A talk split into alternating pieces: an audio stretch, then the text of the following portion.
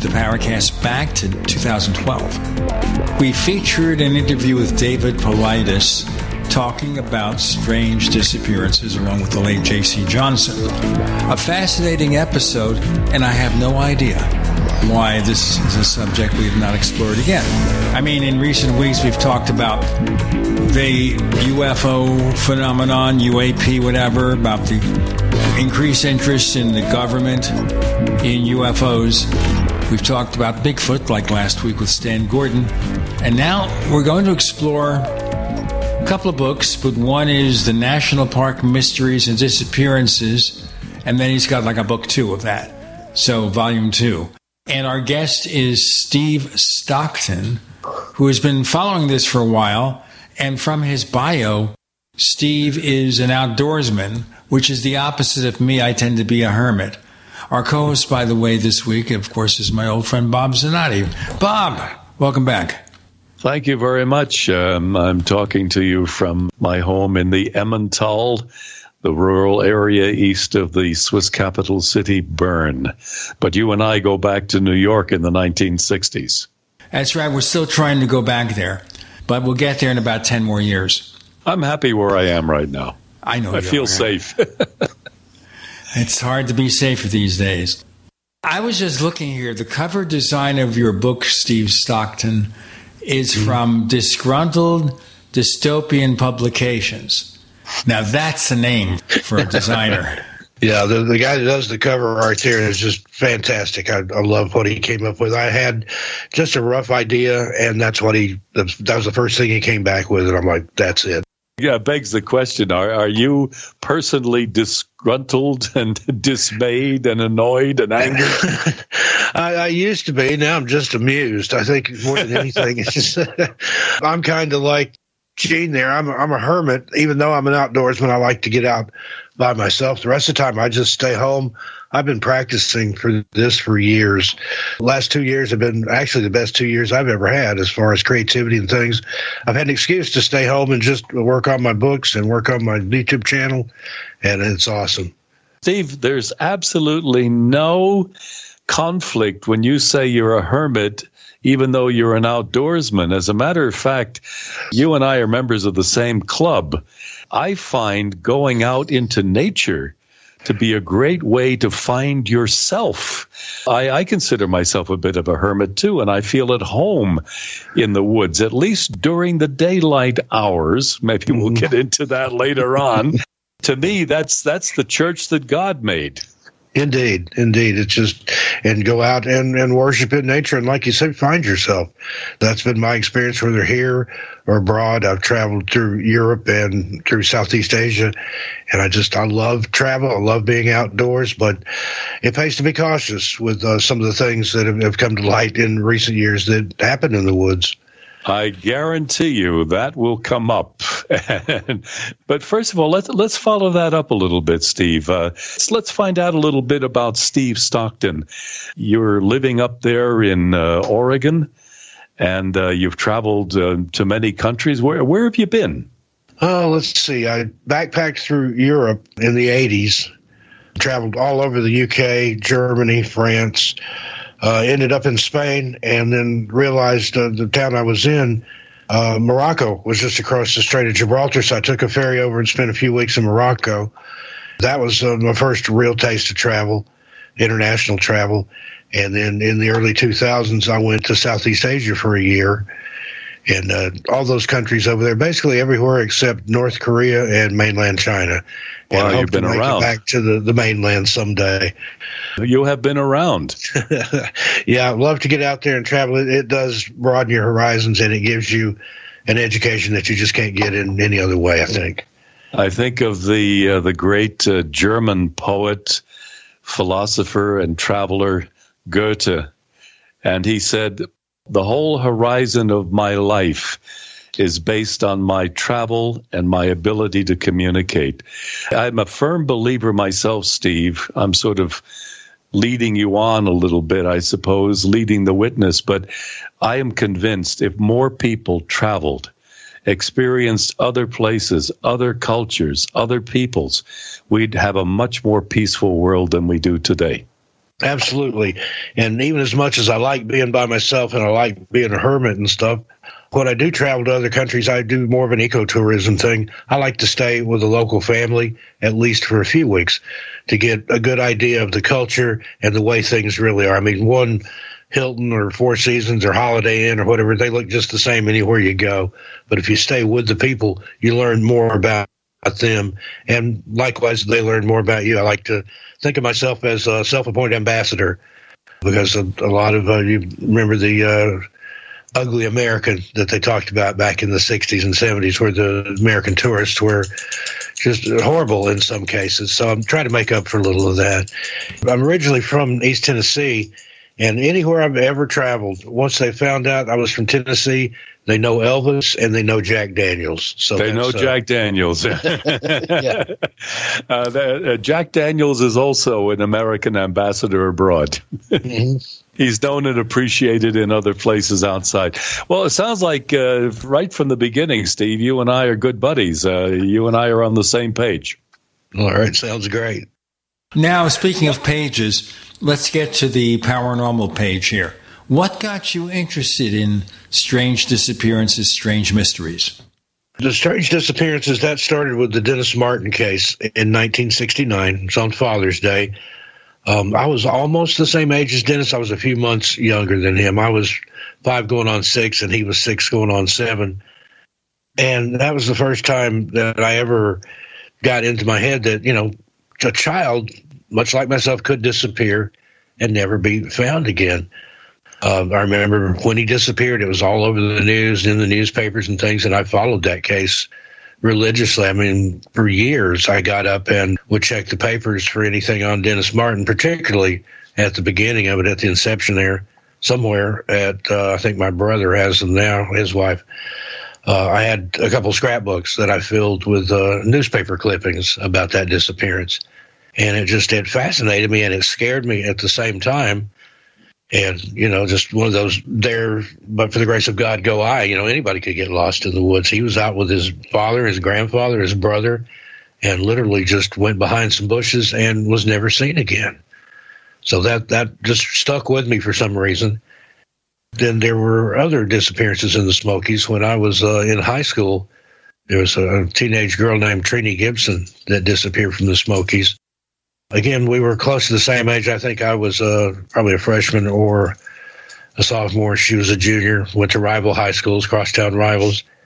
Uh, she disappeared while on a field trip in the Smokies.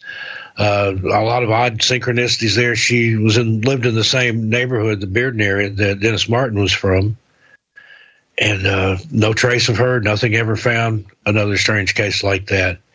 Then later on, 1980, 81, I think, um, Thelma Pauline Martin, uh, I'm sorry, Melton, older lady, disappeared in the mountains. And that time, uh, the hiking and skiing club that I was a part of actually went and helped in the search for her. So there's there's something about the Smokies in particular. People tend to go missing there. Now it is the most visited national park in the country. Uh, last year, 2020, with everything going on, it still logged 12 million visitors. Uh, the nearest to that is Yosemite, which I think it got like six or seven million, so a little over half that. Our guest this week is Steve Stockton, amongst his books for Beyond the Fray. National Park Mysteries and Disappearances. There are two volumes out so far. And we're exploring the things like a strange disappearance when he was very young that got him involved in the quest for learning more about these mysteries and what caused them. Bob Zanotti is our guest co host. With Gene and Bob, you're in the Paracast.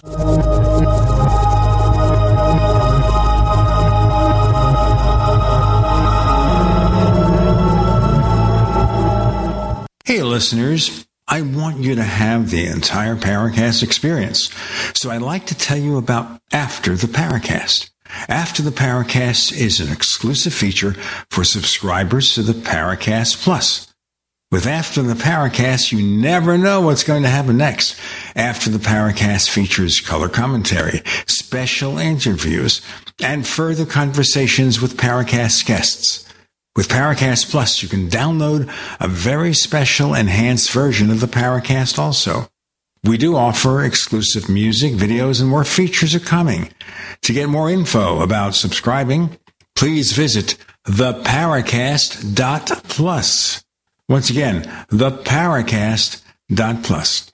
Prices are just $1.50 a week, less than a cup of coffee at your local convenience store. Check out theparacast.plus to learn more about Paracast Plus. Now, with orders to stay at home, public health concerns, the reality of illness due to pathogens and viruses, your health is at an all time high risk. That's why it's critical to take a proactive approach to boost your immune system. You can with new nano colloidal silver from Americare, our patented process with tiny silver particles, one one hundredth the size of a red blood cell, allows for maximum body absorption. Americare's nano colloidal silver effectively disinfects your body internally, attacking pathogens and viruses while supercharging your immune system. Colloidal silver is antibacterial and antiviral. Simply put, it prohibits bacterial respiration, suffocating viral cells, preventing the virus from replicating. And now, due to public health concern, Americare is authorized to offer our lowest and best price ever, around a dollar a day, but supplies are limited. Purchase nanocolloidal silver now at immunesupportnow.com. That's immunesupportnow.com. These statements have not been evaluated by the Food and Drug Administration. This product is not intended to diagnose, treat, cure, or prevent any disease. Supplies are limited. We depend on our drinking water supply daily, but where does that water come from? Your water provider encourages you to get to know your local water source so together we can protect and preserve it. The investments we make as a community to protect our water source now ensure we have a sustainable drinking water supply for the future. Visit drinktap.org to learn more. This message is brought to you by the American Waterworks Association and your local water provider. Stop aging now. Restore those joints. Boost your strength. Because it's official. NutriMedical has released the most exciting, powerful anti-aging supplement on the market. Dr. Bill Deagle's Red Deer Velvet DR has been approved by the U.S. Patent Office. Imagine stem cell rejuvenation all in one capsule without huge expense. Dr. Bill MD discovered that as an unborn baby grows in the mother's womb, he or she does not deteriorate or physically age. Red Deer Velvet DR, like the uterus, provides 300 biomolecules and six hormones protected in one special DR capsule that delivers lipid packages directly into your circulation. This patented technology bypasses the stomach and is released into the small bowel unaltered by digestive enzymes and stomach acid. Remember, Red Deer Velvet DR. Improve endurance, stimulate your immune system, increase learning ability, and even improve sexual libido with Red Deer Velvet DR. Click NutriMedical.com, that's N-U-T-R-I medical.com, or call toll free 888-212-8871 and get on the road to a newer, rejuvenated, happier you. Hi, I'm Dan Pilla. I started fighting the IRS over 40 years ago when they tried to seize my mother's house. I sued the IRS and won. I beat the IRS then, and I've been beating them ever since. I wrote the book on tax debt settlement, and I've helped thousands of people deal with tax problems they thought might never be solved. I can help you too. If you owe taxes you can't pay, don't wait another day. There's no such thing as a hopeless tax case. Call 800-34-NO-TAX or go to my website, danpilla.com. That's danpilla.com, danpilla.com. We'd like to hear from you. If you have a comment or question about the Paracast, send it to news at theparacast.com. That's news at theparacast.com. And don't forget to visit our famous Paracast community forums at forum.theparacast.com. Our guest this week on the Paracast is Steve Stockton. We're talking about how he got interested in strange disappearances. Now, before we go into more case histories and more about the one you cited, I think the general perception is when someone disappears, it's foul play. If it doesn't involve a wild animal, it involves a human wild animal, if you get my drift. What do you think? Uh, in some cases, that's that's definitely true. I feel that there are some human predators out there, particularly along the Appalachian Trail. What better place to take people? I mean, for, in some regard, it would be easy pickings if you knew the trail. You've got several thousand miles there that you can travel north and south. A lot of little towns along the trail, so you know you could you could indefinitely hide out out there. But there seems to be a supernatural element to some to. And I think that's what I stress in the books is there's not one particular explanation, but there may be several, uh, some natural and some supernatural. Uh, Steve, on a point of order here, when we talk about disappearing people, and you mentioned you were among uh, a party of, uh, of searchers, have any of these people been found, or have they just been completely missing, com- just totally disappeared? The three that I mentioned there Dennis Martin, Trenny Gibson, and uh, Thelma Pauline Melton no, they've never been found. No trace of them. What's your take on it? Wow. There's some some speculations and some theories out there there are stories that persist in the Smokies of uh, wild, uh, almost feral people that live in the mountains. Some people say that it's like a, almost a human Bigfoot hybrid. and who knows on that? The, the Cherokee have legends of hairy giants that they battled in those forests uh, before the white settlers even thought of coming to America. There's stories that something like that is what took Dennis Martin, either a Bigfoot type creature or some type of feral human. Sadly enough, these feral people also uh, reportedly are cannibals, have a taste for human flesh.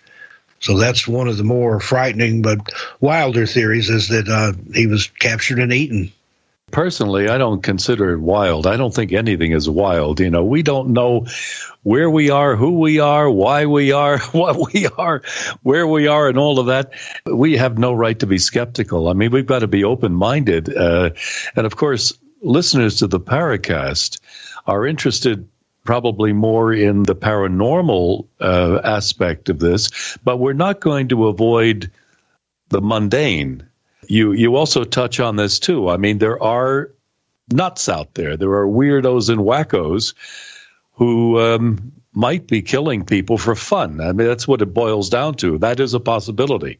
Yeah, and particularly in the Trenny Gibson case, I think she was taken by a, a person with uh, ill intent, something nefarious with that one. It, it wasn't as strange and as supernatural as Dennis's disappearance. She'd had some altercations with some people at school. In fact, her mother had shot a guy in the leg that was trying to break into their house one night to get to Trenny.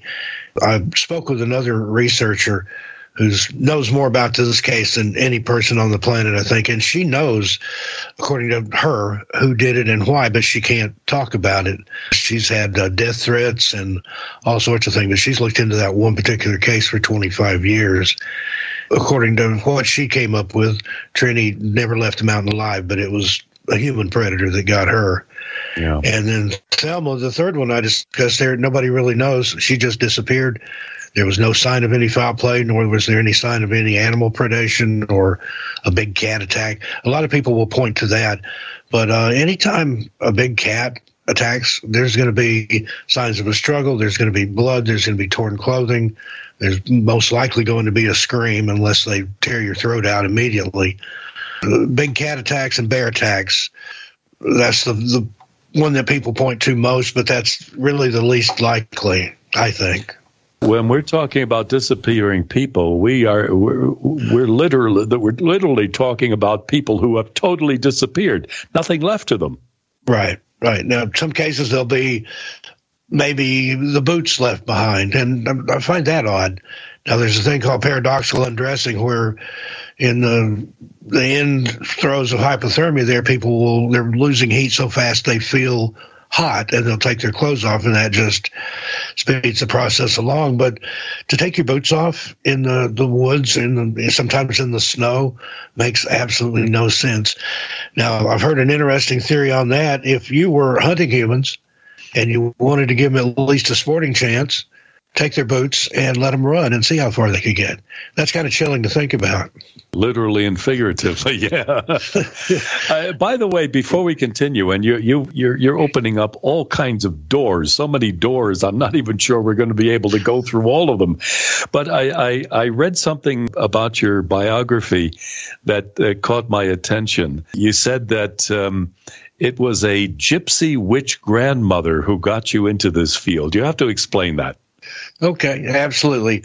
My grandmother, she was self-proclaimed gypsy witch. I don't know where the the gypsy part came in. Uh, because she was born and raised in Appalachia, the Cades Cove area the Smokies, before it was the Smokies, before it was a national park. Anyway, she was from that area, and the family had come from England to there But uh, apparently, somewhere way back in the lineage, there they came from uh, Romania or Hungary or somewhere like that. That's where she got the gypsy part. She called herself a gypsy witch. In Appalachia, she just was known as a granny witch or um, that type of thing. But uh, gypsy witch was what she preferred, and she told fortunes. She read uh, tea leaves, coffee grounds, and uh, playing cards. She didn't use tarot. She didn't like tarot cards. She had just a regular type of playing card that had drawings added to it that she read from uh, the most superstitious person I've ever met by far. And uh, she would always regale me with tales of, you know, what to do, what not to do, what to stay away from, things that were out there, uh, anything paranormal. And she did. She knew things that she had no way of knowing. She would say things to me that would just scare me to death. I was actually afraid of her until I was a teenager, because she looked like a witch. hey, uh, th- this is really interesting. We're getting into something very interesting here, and that's about the Smoky Mountains region in general.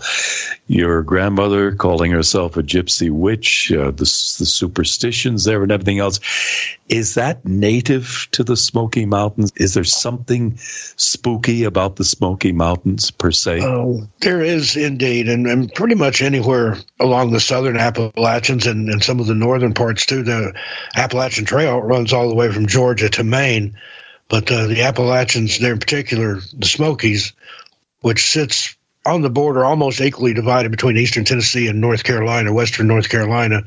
There's all kinds of uh, strange folklore, strange stories in there. That was also the, the Cherokee lived in there, and they have a lot of strange legends, uh, including things that take people. You have uh, entities such as Spearfinger. Um, they have um, creatures like Bigfoot. They have uh, little people like the Fae or the fairies, and we can get into that later on. That's a whole other rabbit hole to go down. Is how uh, the Fae from say Celtic times fits into all this. Now, a lot of the settlers in that region were from uh, parts of uh, Wales, England, Ireland, and they brought with them a lot of that, the, the Fae stories and things. We've got more with Steve Stockton and Gene and Bob. You're in the Paracast.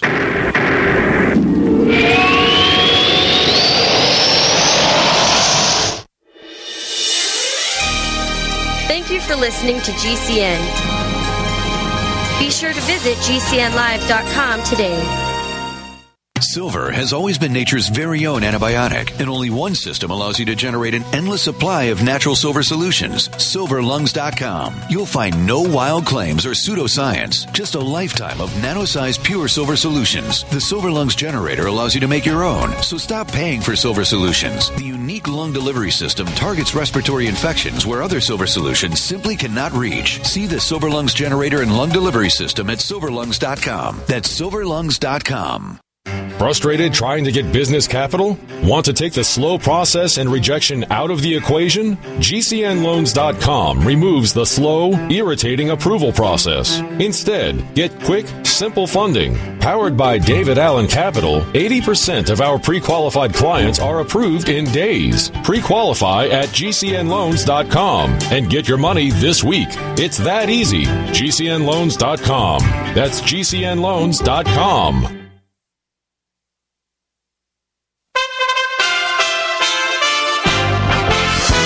USA Radio News with Tim Berg. Over a dozen Mexican soldiers were detained for several hours at the border as they crossed into El Paso, Texas. So says U.S. Customs and Border Protection. The 14 soldiers saying they didn't realize they had crossed illegally into the United States, and U.S. Customs and Border agents secured their weapons and equipment for safety processing. All 14 soldiers, their equipment, and vehicles were returned to Mexico. Meanwhile, in Perry, Georgia on Saturday night, I told you so during the election and during the campaign. Inflation is skyrocketing, unemployment is rising at a level that nobody can believe. Former President Trump is at the Georgia National Fairgrounds for a Save America rally. Other speakers at the rally include Senate candidate Herschel Walker. You're listening to USA Radio News. A photographer is speaking out after people are using his photo for political gain. The photographer behind images depicting Border Patrol agents on horseback told El Paso's KTSM things are not exactly what they seem when it comes to the photos. From certain angles, it appears to show Border Patrol whipping migrants, but photographer Paul Ratje said he and his colleagues never saw agents whipping anyone. The Haitian men started running, running, trying to go around the horses. And that's kind of when the whole thing happened. I didn't ever see him whip anybody. From the USA Radio News, West Texas Bureau, I'm Brad Bernards. A federal judge is temporarily blocking New York City's vaccination mandate for schools.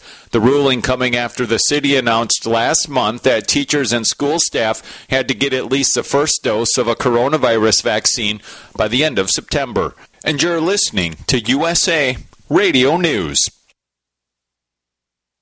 Jake was in big trouble with the IRS. He owed how much? Ninety-two thousand dollars. Ouch. The IRS left no room for Jake to breathe. They put a lien on my house, took all the money out of my bank account, took money out of my paychecks. So it was a nightmare. He needed help fast. I figured that all these companies were the same until I called federal tax management. You could just tell they knew what they were talking about. Right then and there, I felt like I had some hope. Stop the liens, levies, and garnishments fast and qualify for one of several special IRS programs that could reduce or even eliminate your tax debt. So, how'd it go for Jake? They did what they said they would do. They came through for me. I ended up saving an unbelievable amount. I was so jazzed. I was extremely happy. If you owe more than $10,000 in back taxes, take Jake's advice. Give federal tax management a phone call. If they help me, they can help anybody. Call the Federal Tax Management Hotline now. 800 503 8625. 800 503 8625. 800 503 8625.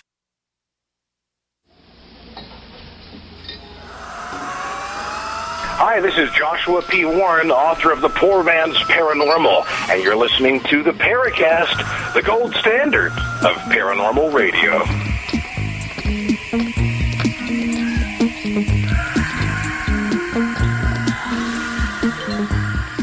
So, in addition to the strange disappearances, we have all the strange legends of these regions, places in the country that I have not particularly visited. But I almost wonder here whether it's safe to go into these areas because you might disappear. You ever think about that when you do some traveling? Hey, this might be my time. Oh, absolutely. And I've been in places where I've been lost just through my own wits and, and outdoorsmanship and orienteering things and found my way out. But there are times when there's something supernatural going on with that one particular example, I've been in the woods and have everything go absolutely silent. I mean, like somebody turned the huge volume button down. You don't hear the wind, you don't hear the trees, you don't hear water, you don't hear animals, birds, nothing. It's like a deafening silence. And anytime I've ever encountered that, I know to, to get out of that area, to go a different direction, to do something different. And then another time I was hiking in the Smokies, I'd been up on Clingman's Dome, which is the highest point in the Smokies. There's a, a lookout up there, observation tower and uh, I had gone off trail and was going back down the mountain. All of a sudden, I came across uh, this huge oak tree, and there's not a lot of oaks at that level. It's mostly fir, I think, up, up that high. But there are some oaks on the Smokies. But this was the biggest oak tree I'd ever seen. Uh, it would take three or four people holding hands to reach all the way around it. It was in a little clearing, and it seemed like a Disney tree.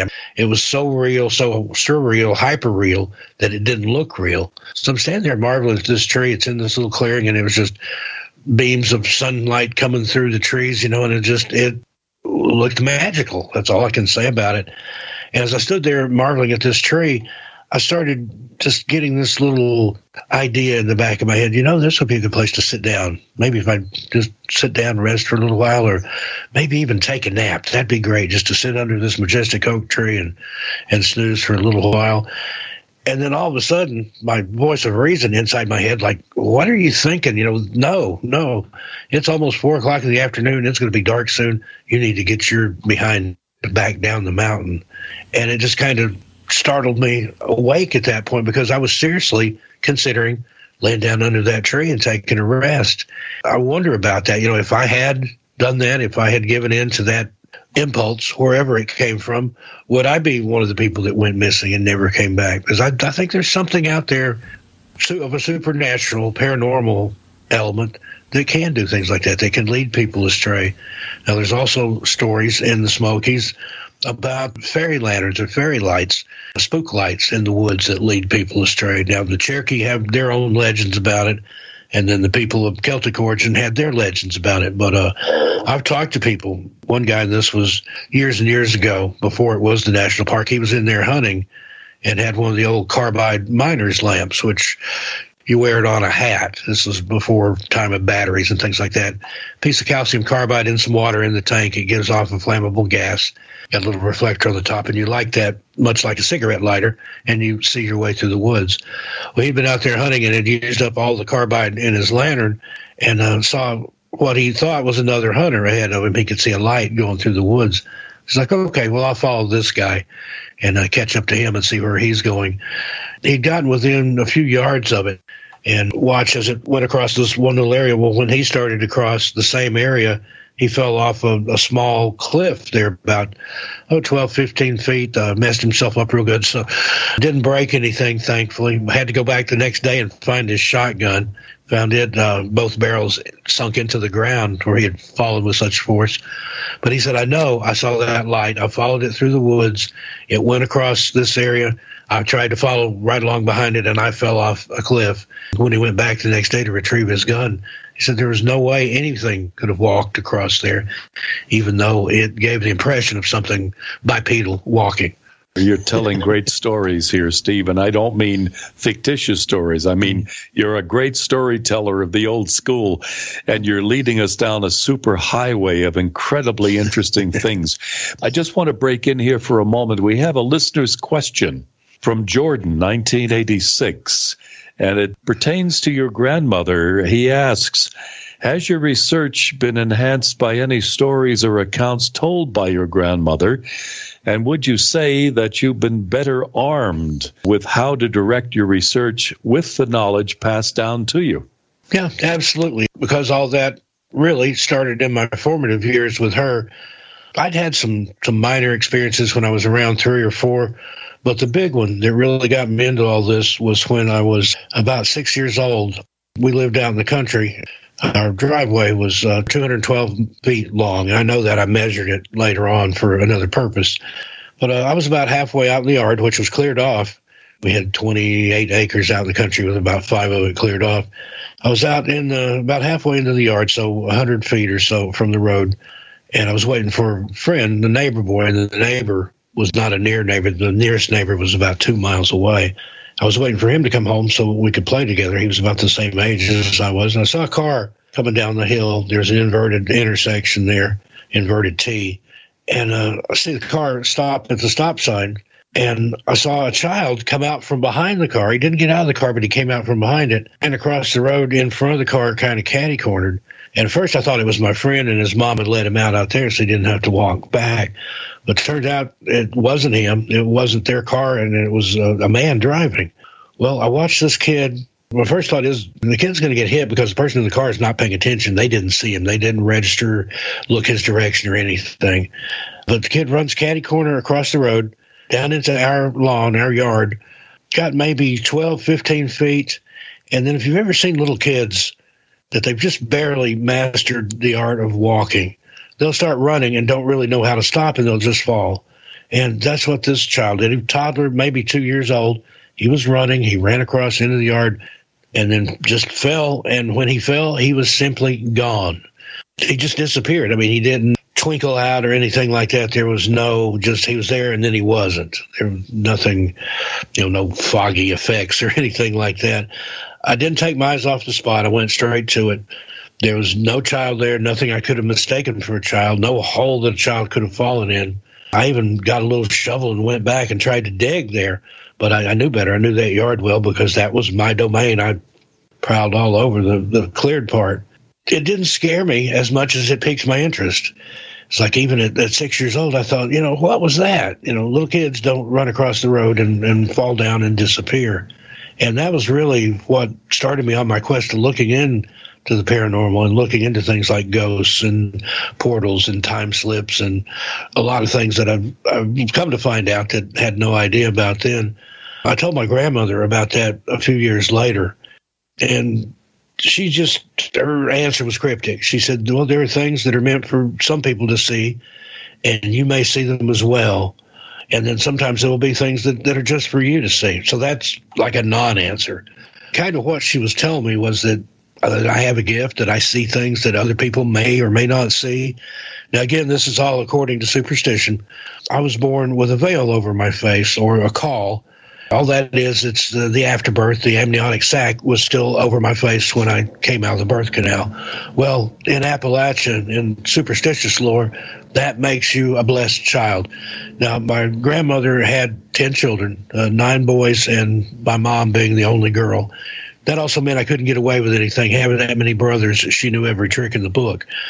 but uh, my grandmother was present at my birth, and she said, "Yeah, you had a, a, caul over your face," and she said, "I knew you were special. You had these abilities, second sight, and all this other stuff." Out of all the grandkids she had, which each each one of those brothers was married at least once, some of them multiple times, so she had a slew of grandkids. But I was the only one that was born with the veil, with the, the afterbirth over my face. And in her eyes, that made me the most special grandchild. So she would always, anytime we went to visit, we only lived a few miles away. She could not wait to get me alone. And she would school me on all these paranormal things ghosts and witches and uh, haints and boogers, as she called them, things that were out there, things to stay away from. We've got to stay away from these announcements. Gene, Steve, and Bob, you're in. The Paracast.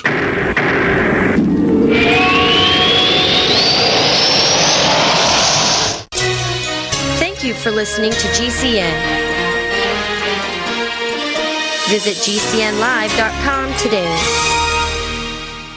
Do you need a website? Well, you can get a great deal on hosting services with Namecheap's legendary coupon code. They're offering substantial hosting discounts on shared hosting, business hosting, VPS hosting, reseller hosting, and even dedicated servers. Namecheap is preferred by millions. It's backed by a money back guarantee. Use the coupon code LEGENDARY to cash in on the special deal at namecheap.com, namecheap.com. First came Attack of the Rockoids, and it was a critically acclaimed success. And now there is The Coming of the Protectors. A former military intelligence man is contacted by a space woman in a dream, a dream that turns out to be a nightmare because evil forces on her distant planet are planning to conquer the Earth. This is gripping science fiction of the classic kind.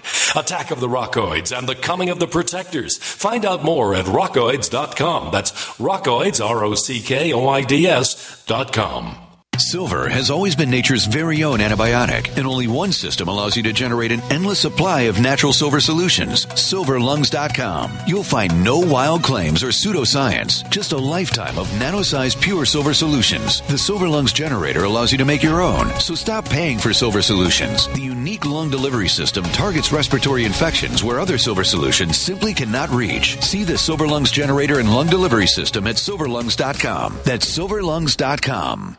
What if you could cut your heating bills this winter with your existing wood burning fireplace and not spend thousands doing it? You can with Great Wall of Fire fireplace grates. Our U.S. patented made in America wall of fire grates increase fireplace efficiency, eliminate fireplace smoke problems, and come with a 30 day money back guarantee. See our grates in action and get free shipping from walloffire.com or call 800 274 7364. Fireplace heat without fireplace smoke. Walloffire.com. Now, with orders to stay at home, public health concerns, the reality of illness due to pathogens and viruses, your health is at an all time high risk. That's why it's critical to take a proactive approach to boost your immune system. You can with new nano colloidal silver from Americare, our patented process with tiny silver particles, one one hundredth the size of a red blood cell, allows for maximum body absorption. Americare's nano colloidal silver effectively disinfects your body internally, attacking pathogens and viruses while supercharging your immune system. Colloidal silver is antibacterial and antiviral. Simply put, it prohibits bacterial respiration, suffocating viral cells, preventing the virus from replicating. And now, due to public health concern, Americare is authorized to offer our lowest and best price ever, around a dollar a day, but supplies are limited. Purchase nanocolloidal silver now at immunesupportnow.com. That's immunesupportnow.com. These statements have not been evaluated by the Food and Drug Administration. This product is not intended to diagnose, treat, cure, or prevent any disease. Supplies are limited. Jake was in big trouble with the IRS. He owed how much? Ninety-two thousand dollars. Ouch. And the IRS left no room for Jake to breathe. They put a lien on my house, took all the money out of my bank account, took money out of my paychecks. So it was a nightmare. He needed help fast. I figured that all these companies were the same until I called federal tax management. You could just tell they knew what they were talking about. Right then and there, I felt like I had some hope. Stop the liens, levies, and garnishments fast and qualify for one of several special IRS programs that could reduce or even eliminate your tax debt. So, how'd it go for Jake? They did what they said they would do. They came through for me. I ended up saving an unbelievable amount. I was so jazzed. I was extremely happy. If you owe more than $10,000 in back taxes, take Jake's advice. Give federal tax management a phone call. If they help me, they can help anybody. Call the Federal Tax Management Hotline now. 800 503 8625. 800 503 8625. 800 503 8625.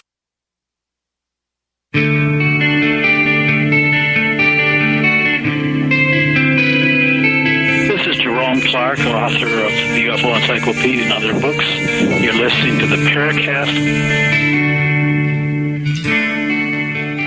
No, we should not stay away from those announcements. An incredible history, incredible backstory. Steve Stockton, would you continue, please? Yeah, and just she would she lived in this old Victorian farmhouse, and it, what had been the dining room at one time, she turned it into a sewing room. Her and my aunt, one of her sisters, would uh, cut pieces for quilts all year round, and then in the wintertime when they couldn't do anything else, they would sit in this old dining room and quilt. So it was known as her sewing room. Uh, anytime we went to visit, she would get me alone in the sewing room and then tell me all these things legends, stories, how to avoid bad luck, how to, to bring good luck to you, all kinds of things like that. And like I said, she would scare me to death because I thought she looked like a witch. And then she's got me alone in this dark room and she would, would tell me things and make me tell them back to her, you know, like some of the, to this day, I absolutely will have a conniption fit if somebody puts a hat on a bed. In her eyes, you put a hat on the bed, you might as well just shoot somebody. So strange, strange things like that. If I could repeat things back to her satisfaction, she would reward me. Usually it was something like a Hershey bar or sometimes even a crisp dollar bill. You know, you're six, seven, eight years old, dollar bill. Back then, you could buy a lot with it. You could get five or six comic books. So I, I've tolerated it, but sometimes she knew things that she had no way of knowing about me, and that scared me even more. Once on a trip to visit her, there was a, a place that we had to go through where years and years before, like 20 years before, the kids had been playing ball out in the front yard, and the ball got loose and went into the street, down a little slope into the road on a curve.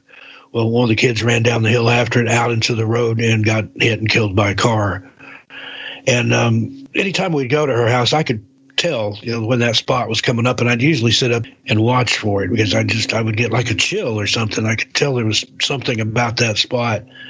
Well, that night I hadn't been watching for it. I was laying down in the back seat. This was, you know, days when you didn't have to sit up straight and wear a seatbelt. I was reading a book, I think, and I just I felt that weird little tingle, and I looked up, and sure enough, we were passing the house where the kids gotten killed in the street. Well, we go on another 15, 20 miles to her house. Get there, we go in. I didn't say anything to anybody about that. I didn't mention it to my parents, kept it to myself. I never mentioned it to anybody. But that time, she took me in the sewing room and she, and she, started talking about feelings. And she said, You feel things, don't you? And I'm like, Well, yeah. And she's like, No, no. She's like, I mean, you feel things like that spot on the highway on the way here tonight. My eyes got as big as saucers. My jaw dropped open. Like I said, I'd never mentioned that to her. I'd never mentioned it to my parents, but she knew that I had had some sort of reaction on the way to her house that evening. So she was in tune with something. She was, I don't know if she was psychic or what, but um, she was good at telling fortunes and things like that. Well, she certainly had the gift, and it sounds like uh, you, you, got it too, there, Steve. I'm just glued to my seat here, uh, listening to your story, and you know the one thing that I can hear is the sincerity in your voice. You're not making this up. You're not doing it for commercial reasons. You're really living this. You've got it in your blood. And that's what makes your books and the stories you tell all the more fascinating and exciting. You're not in it for the money. You really live this. A couple of things. There's so many, so many directions we could go, but I do want to go back a couple of minutes to the last episode about these disappearances where you talk about a child just disappearing in front of your eyes. I remember years ago, um, Gene, you remember our friend uh, Jack Robinson of the New York days, and he related a story, and I can't remember the details anymore. Maybe it might ring a bell with you, Steve, if you've done any uh, history, um, any any research into this, the the history.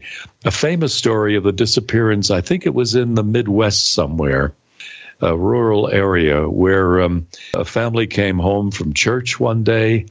The it was a farm family, and the the father the husband walked out into the field to check the field or whatever it was and suddenly disappeared in front of people's eyes.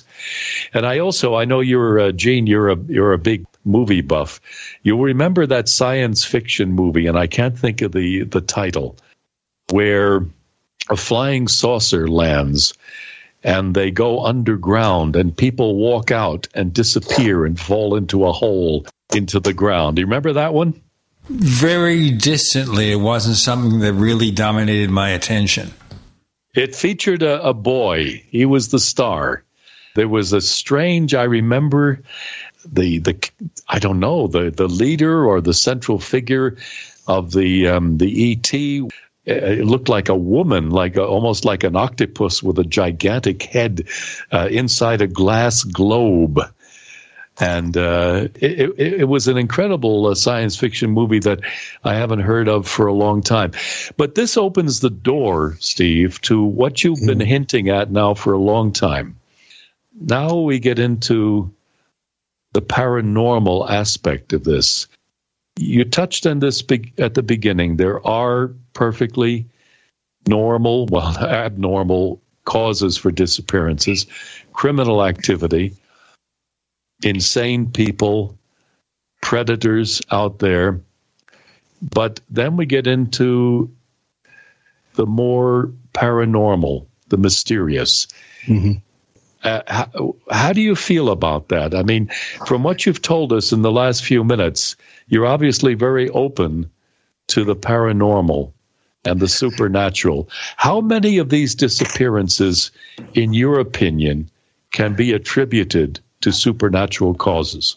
Uh, well, just and this is just in my opinion. Uh, I would say uh, probably half or more, just because of uh, some of the things that that tend to um, occur in these uh, people of Germanic descent tend to go missing more than other people. People wearing red tend to go missing uh, more than people not wearing red. You'd think that'd be just the opposite. You think somebody wearing bright red, you could see them. Uh, people tend to go missing either while picking berries or near berry fields or berry bushes or briars or whatever. Uh, there's usually water involved, and people will say, sure, they fell in the water and were swept away and drowned. But even that, I mean, there's going to be some evidence behind that's found somewhere, usually. Um, and the uh, intelligence uh, spectrum, uh, people on uh, that have um, functional autism tend to go missing, as do people that have, say, PhDs. Um, a lot of people that uh, go missing tend to be very fit, very athletic, marathon runners, climbers, things like that. People that are, are used to doing these things and not somebody that just, you know, by misadventure or misfortune and being ill prepared had something happen to them.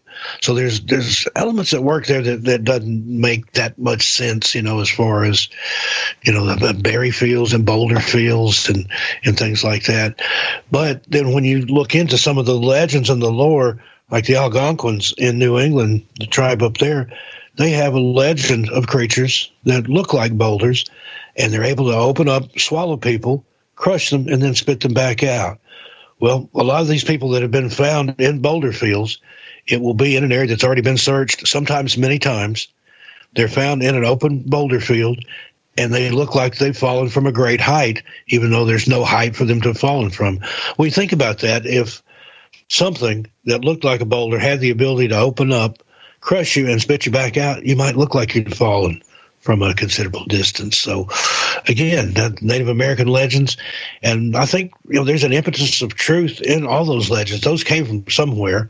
I mean, I don't think they were just sitting around spinning yarns completely, you know, out of nothing. It, it, could happen. I mean, some of these, it could have been stories that were told to children as a, a warning. You know, the, don't get too far from the, the village or the teepee or whatever. But still, and it's in all their cultures. Like you hear some of the same stories from the tribes, indigenous people on the West Coast or in the Midwest as you do down south and even up in New England. So somehow those stories got passed around with a very similar element to them. And I, I believe there's a lot of truth in those legends. Again, they spoke of uh, Bigfoot type creatures. They spoke of little people, fairies, fey people, if you will. Uh, they spoke of uh, people that came from the sky uh, with uh, flying horses or horseless buggies you know, UFOs, Bigfoot, it's all in the legends there. They just knew it by a different name. And some of those you have it in not only Native American cultures, but in all cultures, particularly in the, Nordic areas. They firm believers in trolls and gnomes and, and fairies. Uh, I've read of where in Scandinavia they'll build a highway around an outcropping of rock. So they don't want to blast through the rock and upset the trolls that live in the rocks. We got more with Steve, Gene, and Bob. You're in. The Paracast.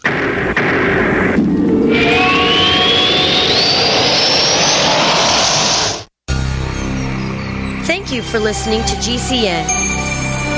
Visit GCNlive.com today. Hey, listeners. I want you to have the entire Paracast experience. So I'd like to tell you about After the Paracast. After the Paracast is an exclusive feature for subscribers to the Paracast Plus. With After the Paracast, you never know what's going to happen next. After the Paracast features color commentary, special interviews, and further conversations with Paracast guests. With Paracast Plus, you can download a very special enhanced version of the Paracast also.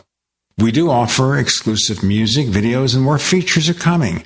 To get more info about subscribing, please visit theparacast.plus. Once again, theparacast.plus. Prices are just $1.50 a week, less than a cup of coffee at your local convenience store. Check out theparacast.plus to learn more about Paracast Plus. You don't sit behind a desk every day to earn a living. You're out and about making it happen. And sometimes you get a little bit behind on your paperwork, you know, like bookkeeping and paying your taxes. It's easy to get behind on paying your taxes. It happens to the best of us. And you know what happens next. The big bad IRS comes knocking on your door. And when that happens, you need to call the good old boys at the tax doctor. Let them do what they do best deal and negotiate with the IRS so you pay the lowest you can in back taxes that the law allows. We are a 100% US based company, and we've saved our clients millions over the years in back taxes. If you owe $10,000 or more in back taxes, call my friends right now at the Tax Doctor and learn more. 800 985 1610. 800 985 1610. 800 985 1610. That's 800 985 1610.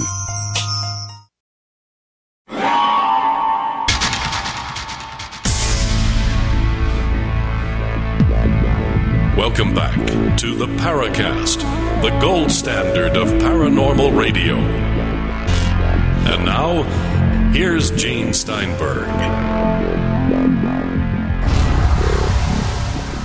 You know, when people talk about legends of little people and stuff like that, I think, wait a minute, doesn't that sound a little bit like gray aliens? Yeah, I think so. If if you look at some of the descriptions, particularly in the, the Celtic lore, the, the, little men that came from the sky. And they did mention some things like horseless carriages or horseless buggies. I mean, how would you describe that if you'd never seen anything that flew? Well, there you go. But there is some resemblance to what they talk about, you know, the, the bulbous heads and the, the slit eyes and things like that in some of them. But once you delve into that fairy lore, there are literally hundreds of different species of fairies. There are pixies, there are brownies, there are gnomes, there are trolls, there are on and on and on, and in different realms within those fairy creatures, and they all have different assignments and things. And then you kind of get into the religious aspect of that. People claim that those are not fairies at all, but they're uh, fallen angels or the Nephilim or, you know, who knows what, demons of some sort. You can go down some deep rabbit holes there the disappearance that you were you're mentioning there earlier, that was David Lang. I read that as a kid. It was in one of Frank Edwards' books that was published in 1959. Uh, he was a farmer in Gallatin, Tennessee, who was supposedly walking across the field in full view of his wife, children, and two men that were approaching in a buggy. He was just there one minute, gone the next. And I think they did find a circle of discolored grass where he disappeared. And at some point, his children had gathered around that and were calling for him and they heard his disembodied voice calling for help, and then it faded away, and they never heard him again. That's the story, uh, Steve. Exactly the story I mentioned before. It was related by uh, someone uh, we knew in the New York offbeat circle by the name of John J. Robinson, Jack Robinson, and that's precisely the story. I, I thought it was the Midwest rather, and uh, you say it's Tennessee. When you uh-huh. talked about people who have been found looking as though they had fallen from great heights, but there were none, the first thing that came into my mind is that they were levitated or teleported into a UFO and then dropped. That's one incredible explanation, but everything we're talking about here is incredible. Yeah, that's that's another thing I've even heard search and rescue national park service employees say they didn't go into the mountain they're not on the mountain the only where they could have went is up and it, it makes you wonder if that's maybe not what happened and some of them, for whatever reason, were tossed back out, or again, you know, did the rocks swallow them and spit them back up? Did something pick them up and drop them? Mm. And then some of these things, there are no real answers, and there are only more questions. Yeah. And I've found that through all my research and, and stuff that I've gotten into. Uh, I've come up with a lot more questions than answers. Answers are few and far between. So now it's a quest for the next question. Just as a, a, little anecdote here about trolls, I don't know how uh, well known it is, but the English word toll, to pay a toll, comes from trolls in Scandinavia and particularly in Sweden. The myth is that when you were walking along out in the countryside, a troll would jump out of the bushes or wherever and demand payment to let you pass. And if you didn't pay him, bad things happened to you. And that was the origin of the English word troll, to pay the troll to let you go past. I lived in Sweden for a couple of years, a long time ago, uh, so I know that story firsthand. You know, I, I, I want to make a personal statement here. And I have a feeling from what you've said so far, you'll probably agree with me, but I'm not leading the witness again. I love the woods. My father was a woodsman. He was a hiker. He did the Appalachian Trail, by the way, most of it from um, Pennsylvania, actually, uh, yeah, Pennsylvania, all the way down to West Virginia, I think, and then and, and back again, and was bitten by a dog, and uh, along the way, and told a lot of stories. So I was familiar with the outdoors and loved the outdoors. We went camping and so on. I was in the Boy Scouts, and we did a lot of this. But, you know, I live out in the country here outside uh, Bern, Switzerland, in a beautiful area, and we have lots and lots of woods. And I love them during the daylight, but I don't want to be anywhere near them at night. I don't know if it's something primordial, something, you know, there's danger in the woods, maybe a predator or something else. There, there are predators in the woods, but the big question is what kind? When I say predator, I don't necessarily mean an animal. We don't have bears around here. We don't have wild cats. But there's just something I don't know that tells me I don't belong in the woods at night. I get nervous. We used to take the dog up, you know, in the wintertime, it got dark early and I just couldn't wait to get back into the car to drive back to the village. And I just have a feeling that the woods are a great place during daylight, but we just don't belong there at night because of things in there that reside, entities that reside in the woods.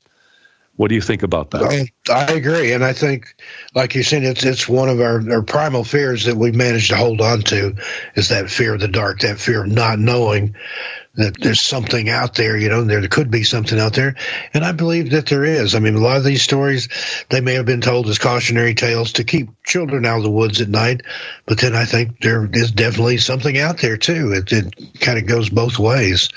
But uh, that's I think that's one of our greatest fears as a human is something that we can't see.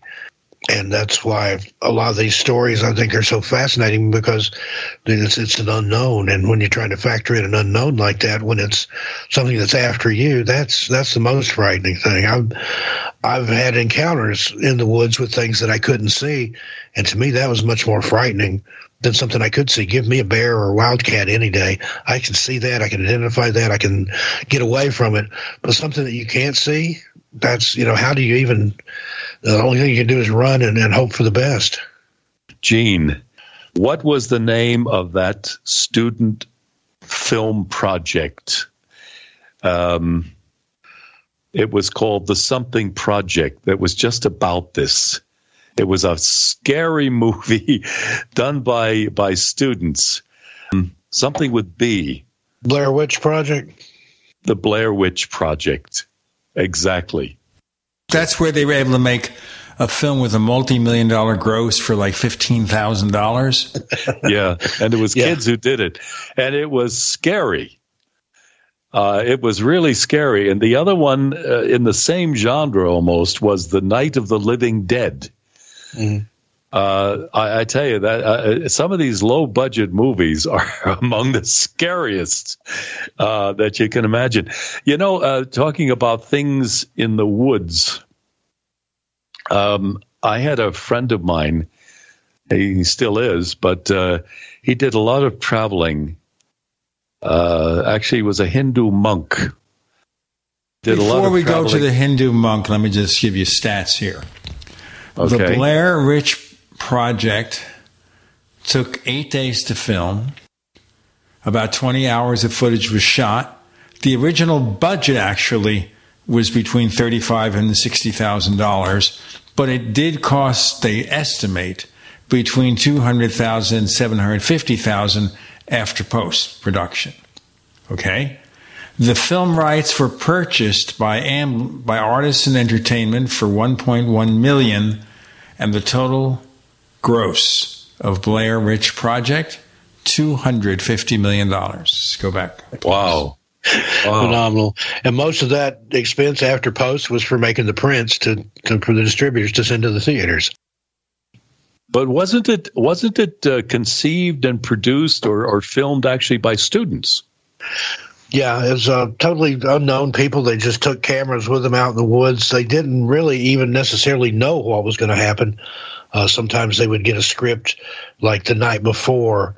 Uh, they called it tree mail. Uh, they, the director would leave what was going to happen. He knew he had things planned out, but uh, most of the people in it didn't know what was going to happen, or to who, or to or when. Mm-hmm. And I mm-hmm. think that was what made it so scary. And then their marketing campaign, they uh, started putting up posters around college campuses. Have you seen these people? These uh, three kids from Burkittsville, Maryland, disappeared on such and such dates. Uh, the only thing we found was video footage. Steve, Bob, Gene, you're in the Paracast.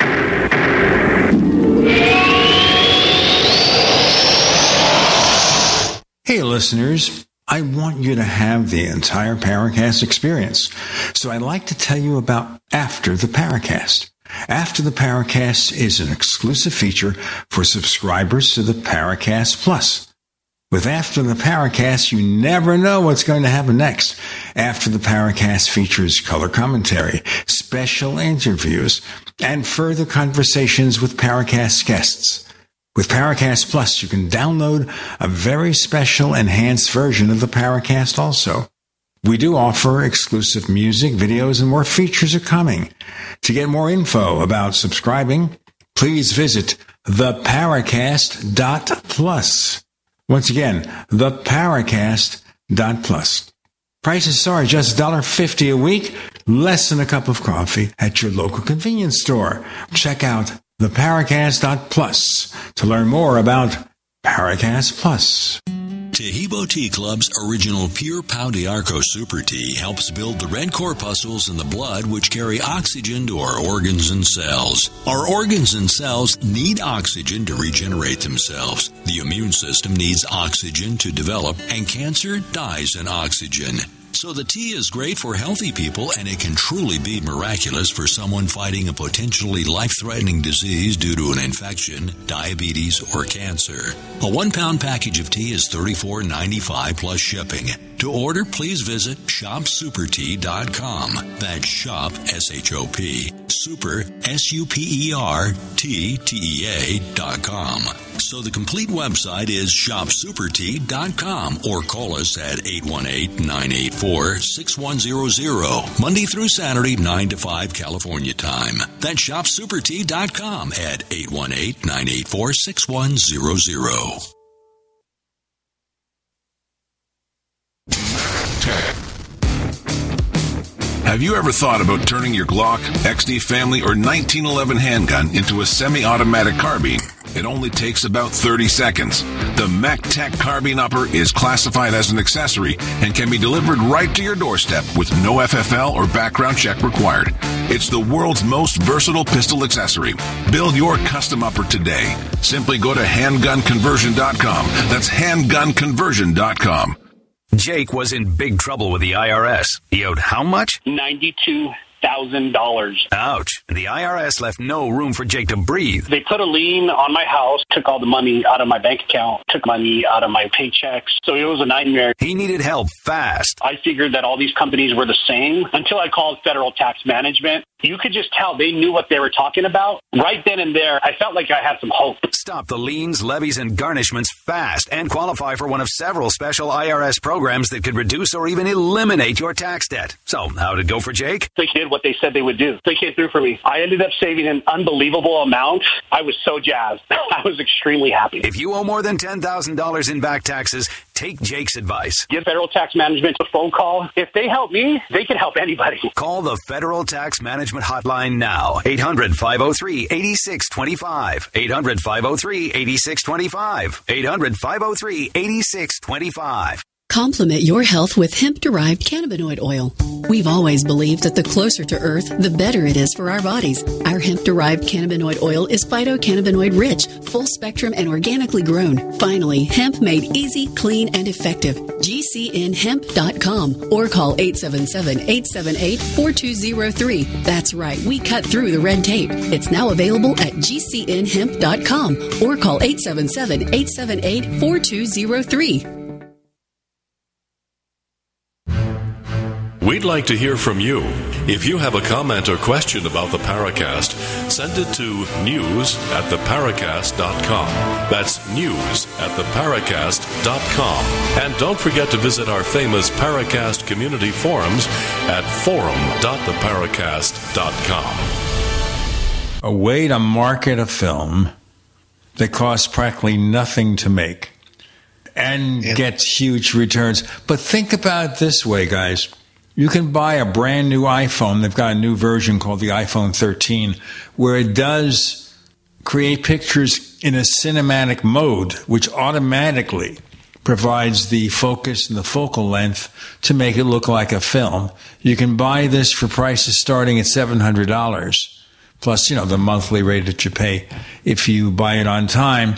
But you could make professional grade 4K movies with this little device and a budget of nothing almost. But the charm of these productions, like uh, Night of the Living Dead and the the Blair Witch um, Project, is the simplicity of the production. They weren't slick at all. They were that maybe that's was part of the the power of them that you felt as though they were you were you were part of it. It was like your own home movies, you know. That was not Hollywood or anything like that. But I do want to um, tell you the story about the Hindu monk who was not directly involved in this, but he had a couple of, of, of colleagues of his, and they were traveling in. Here it comes, folks. Transylvania. And Transylvania, for those who don't know, was not invented by Frankenstein. It actually exists. It's a huge, uh, huge woods in uh, Romania. And they were traveling through there, and it's just like the movie. They were warned by the local people don't stay in the woods, make it to the next village. And they didn't. They were in a car, they were in a van, an old van and they just couldn't make it to the next village. They were in the middle of somewhere, and they decided to spend the night parked on the side of the road or the dirt road, whatever it was, in the middle of the woods in Transylvania. I won't draw it out. The punchline comes very quickly. They woke up in the middle of the night, you know, the classic two or three o'clock in the morning, with noise of things, something, uh, scurrying around the vehicle and they looked out, they turned on the light, and peering at them from the windshield and from the side windows were what these monks described as demons, horrible creatures. And it scared the daylights out of them. And they just stayed in there and did whatever they did, prayers or mantras or whatever, to get rid of these things. And they swear that it was absolutely true. And uh, from what I know of Hindu monks, they do not make up stories like this. Mm-hmm. And I wonder how many stories like this apply to uh, the national parks in the United States. Look, uh, you mentioned the Celtic beliefs. I believe it is the Celts, and certainly in Ireland, especially don't they believe that fairies and ghosts and supernatural entities live inside the trees and come out during the night? I'm sure you've heard that one, Steve. Yeah, absolutely. In, in the trees and the woodlands, but particularly in the trees. And then you had the druids, of course, in that general area too, that believed that the, the trees had spirits and things that dwelled inside the tree. So exactly, exactly. That's the point. Yeah. And who knows? I mean, you you you said uh, earlier on in the show uh, about wanting to lie down, uh, uh you know, underneath a beautiful old oak tree, and something inside said not a good idea. yeah. and maybe you were getting a message from somebody or something. You know, intuition. It's not directly related to what we're talking about, but I think for people who are going out in the woods or going out in desolate areas, we should listen to our intuition. I'm convinced that we are programmed you know, like a computer, we've got all kinds of programs inside, all kinds of software that keep us alive. Instincts, primordial things, you know, warnings. Maybe we're in contact with some kind of, uh, I don't know, uh, spirits or guardian angels or whatever you want to call it. But we all have felt this. We have all gone through this that something says, don't go around the corner or put your brakes on there's danger, you know, and as you say, synchronistically, somehow it can save your life. And it's happened to all of us. So we have to really take this seriously. I mean, we have no right to be so skeptical. This is uncharted area. And what you've been doing, Steve, in the national parks and disappearing people, I mean, up to a point, we can rationally explain, as you have, what happens mm. to people. I mean, I, have heard stories about Swiss from Swiss mountain guides down in Zermatt uh, at the Matterhorn saying they had to turn people away because they turned up to climb the Matterhorn wearing sneakers. yeah. You know, some people just are not equipped to survive in the wild. But, you know, you've put that in the equation from what from what I understand from your writing and what you've been saying, like in UFOs there is a large category, a large group of these things that cannot be explained by rational explanations. Yeah, indeed. And, that, and that's where the fascinating part comes in. I mean, yeah, there's going to be death by misadventure or, like you said, being ill prepared, uh, the wrong kind of clothing, not enough clothing, not enough food and water. I recommend, even if you're just going for a short hike, take enough stuff to last two or three days because you never know. Um, I know people that that saved their life. And through no supernatural event or anything, they just simply got lost. And uh, likewise, there are people that go into the woods uh, to not be found. The people that, that want to either end it all, which that happens occasionally, uh, or people that just want to start a new life. So they disappear in the woods, come back out somewhere else out of the woods and, and carry on. Now that's a little harder now than it would have been, you know, decades ago. But even with the ones that uh, take their own life, some of these people, I mean, literally, they they they parked at the trailhead, they walked onto the trail, uh, maybe a few miles in, and then disappeared and never saw them again. I don't know how you could find a place to end your life that quickly where nobody's going to find your body, nobody's going to find anything. And again, with animal predation, there's going to be some kind of evidence. There's going to be signs of a struggle. There's going to be torn clothing. There's going to be blood, uh, hair. There's no animal out there that can eat the entire human in one setting. Bears tend to cache their kills in the bushes or even in the dirt, where big cats like to, to leave theirs up in a tree so they can come back and get to it and that's you know they take that into account when they search for people. They look those searchers know those things. They look for signs of a struggle. They look up in the trees. They beat the bushes to make sure there's not a partially devoured body in there and stuff. So where did those people go? That's the thing you know. Even there have been people that even know that people knew that they were going in there to end their lives yet they still never found the body I'm going to ask you a quick question before we go on with the case histories and the speculation about other motives for people to want to disappear themselves. That might be always worth considering. We're looking at Steve Stockton here, and the books we're discussing are National Park Mysteries and Disappearances, available in the main volume and in volume two. More to come with Gene, with Bob, and with Steve. You're in the Paracast.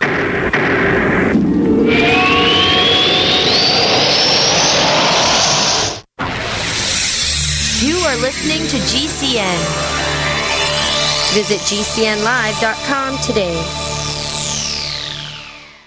Are you afraid to go to the mailbox because of letter after letter from the IRS? Are they stacking on more and more penalties and interest? By now, you know the problem won't go away on its own. Don't let the IRS chase you to your grave with penalties and interest and liens and levies. You need real help now. I'm Dan Pilla. I wrote the book on tax debt settlement, and I help thousands of people solve tax problems they thought couldn't be solved. I can help you too. Call 834 no tax or go to my website danpilla.com. That's danpilla.com. danpilla.com. Silver has always been nature's very own antibiotic, and only one system allows you to generate an endless supply of natural silver solutions. SilverLungs.com. You'll find no wild claims or pseudoscience, just a lifetime of nano-sized pure silver solutions. The Silver Lungs generator allows you to make your own, so stop paying for silver solutions. The unique lung delivery system targets respiratory infections where other silver solutions simply cannot reach. See the Silver Lungs generator and lung delivery system at SilverLungs.com. That's SilverLungs.com.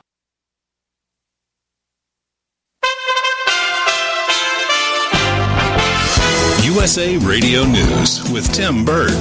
The killing of Gabby Petito and the disappearance of the person of interest in her death, her fiance, Brian Laundrie, is prompting an attorney in Florida to put up a $20,000 bounty to track down his whereabouts. Tatiana Buoff, a lawyer and mom of two, saying, I think every missing child is a parent's worst nightmare. We hope that together we can get some answers and some justice for Gabby. Reality TV star Dog the Bounty Hunter also joining in the search for Laundrie. Former President Trump is rallying voters in Georgia Saturday in support of Republican campaigns to win back the House from Democrats in the 2022 midterm elections. One year from now, Georgia is going to be a central battleground in our fight to rescue our beloved nation. The former president in Perry, Georgia. USA Radio News. Next week, Secretary of Defense Lloyd Austin and Chairman of the Joint Chiefs of Staff Mark Milley will testify before Congress on the withdrawal from Afghanistan. Iowa Republican Senator Joni Ernst says the administration is leaving behind Americans still in the country. This administration is acting as if we are done with Afghanistan. We are ah. done getting Americans out. Ernst continuing on Fox News by saying there will be questions about the U.S. soldiers who were killed near the Kabul airport during the evacuation. We lost 13 souls, those brave service members, in the last few days of this haphazard withdrawal. We need to know and understand what has happened. The 13 service members were killed in a suicide bombing. President Biden and Vice President Harris have nothing on their public schedules this weekend. President Biden spending his weekend at Camp David. Last weekend he spent it at the beach in Delaware. And you're listening to USA Radio News. We are GCN, the Genesis Communications Network.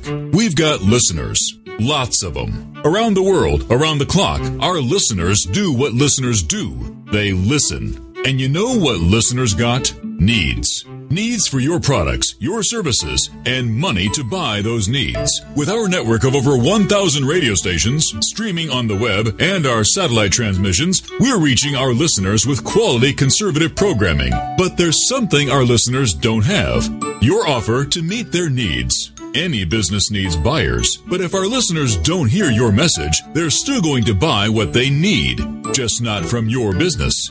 So let's fix this. Tell us about your business. Then let our super creative department go to work to craft just the right message for our GCN listeners. Get started today with GCN, the Genesis Communications Network. Just shoot us an email. Advertise at gcnlive.com.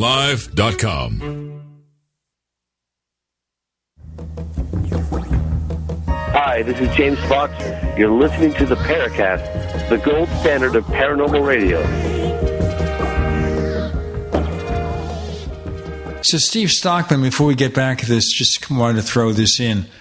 Obviously, it's possible that certainly adults who might disappear have what they might regard as legitimate reasons to want not to be found financial, criminal, etc. And they're doing this to escape justice. How do we separate that? Do we look into the backstory to see if there is one? Yeah, that would be the easiest way. I mean, you have people like um, Eric Rudolph.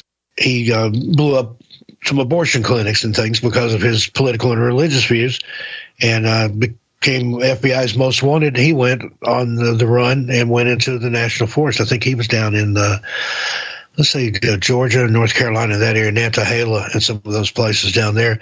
And it's a good place to hide. I mean, you're talking about hundreds of thousands of acres of absolute wilderness. I mean, if you stayed off the trails and away from the places where people tend to go, uh, I believe there's places in the national forest and national parks that possibly no human has ever set foot, at least not any time recently. And he was able to stay in there for several years. And uh, the only reason he got caught when he did, he got a little too bold and was uh, coming out of the woods and going into town and scavenging in the dumpsters. A rookie police officer saw him digging in the dumpster and recognized him from the wanted posters. So I, I, think there are probably fugitives out there, people that uh, don't want to be found for whatever reason. It might not be anything that spectacular. It could be somebody that just wanted a new life, somebody that wanted to walk away, that uh, left their entire family behind and decided to stay in the woods. I mean, there are people like uh, us hermits that uh, don't want to be bothered with uh, everyday living. And if you can live off the grid, that would be the place to do it. I mean, you've got fresh water, you've got game. If you're handy with uh, trapping or fishing, if you know uh, wood lore and woodcraft and things, you can build shelters. You can survive out there. It's within us. I think a lot of it with creature comforts and thing has been bred out of us, but at one time we knew how to do it. I mean, just a few generations ago, my father's family, they came from Middle Tennessee over on the Cumberland Plateau, Fentress County, uh, Jamestown area. I mean, they, they didn't have electricity until my dad was six years old. He was born in 1921. So they had, uh, they drank water out of the creek. They hunted for food. They farmed. So just, you know, a few generations back, it was possible. I think there's people that take that challenge up and just disappear. I have a, a, YouTube channel called Missing Persons and Mysteries, and I just recorded a story for there today about a girl named Fauna Jackson, who was part of a like a work study program. Had gone into the Tetons. She was from Cincinnati, Ohio. Uh, she was 16 years old had volunteered to work on this like a civic project where they went out and did trail building and stuff in the, the national parks out there. Uh, she disappeared. And of course, being a, a child, a teenager, the alarm went up right away. They found her within a day or two. It was a few days, I think. But the odd thing about it was when they found her, she had cut her own hair, dyed it a different color, had different clothing on, and actually ran from the, the, the search and rescue crews. They had to finally get the, the police to help restrain her. Uh, she just she didn't want to go back to her, her, home, her family, her school.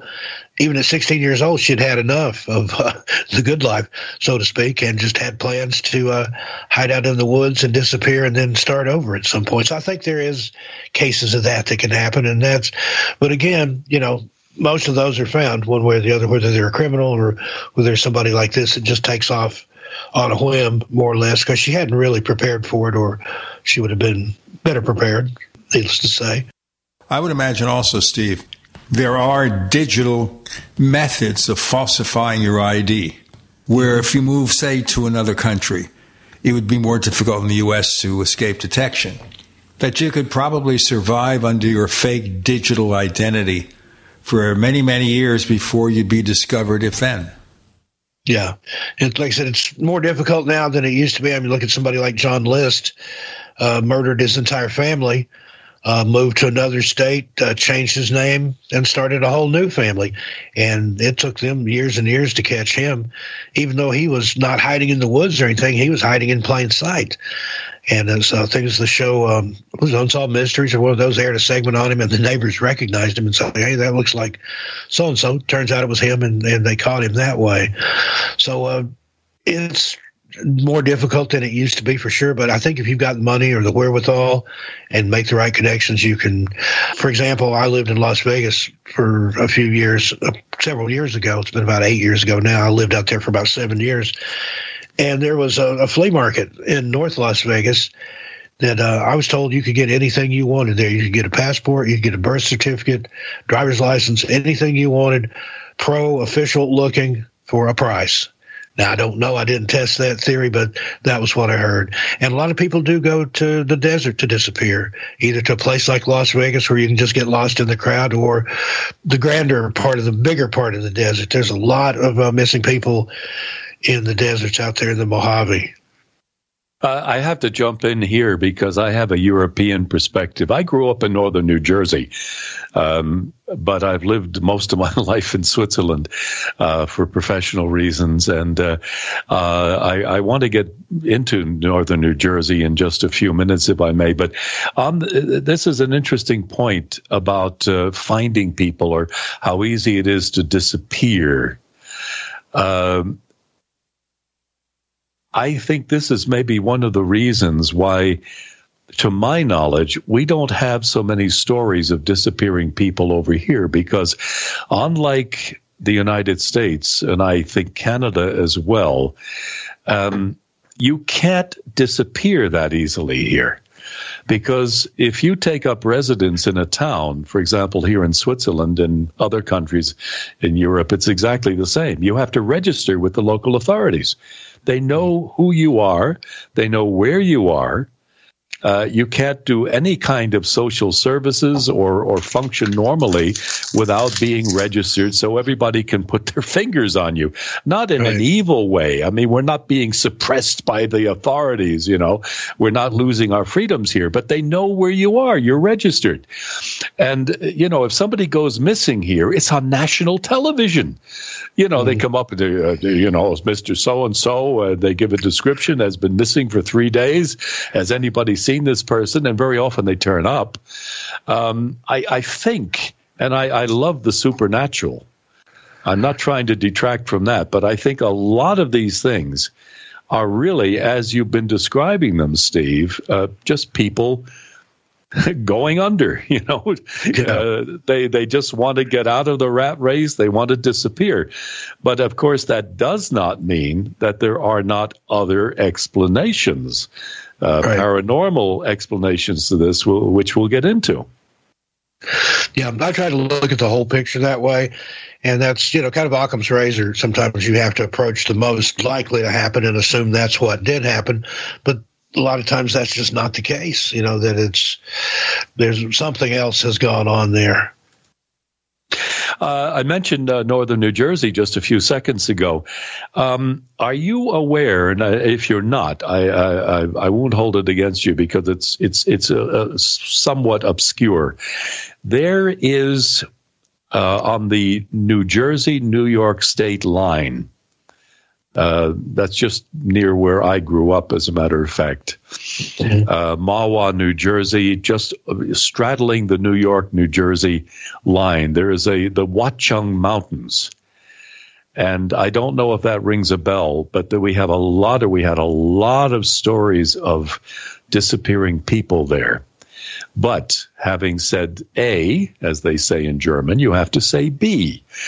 That's the A statement. The B statement follows. There is a minority group which has settled there uh, for you know a couple of hundred years now, called the Jackson Whites. Mm-hmm.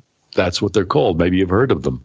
Yeah, they came up from the south, and uh, they don't like strangers there. And uh, you know, when I grew up and we knew it, and the, the Boy Scouts, you, you, we were told just stay out of there because people turn up among the missing in that area. We're going to miss these announcements if we don't listen to them. More to come with Steve, Bob, Gene. You're in the Paracast.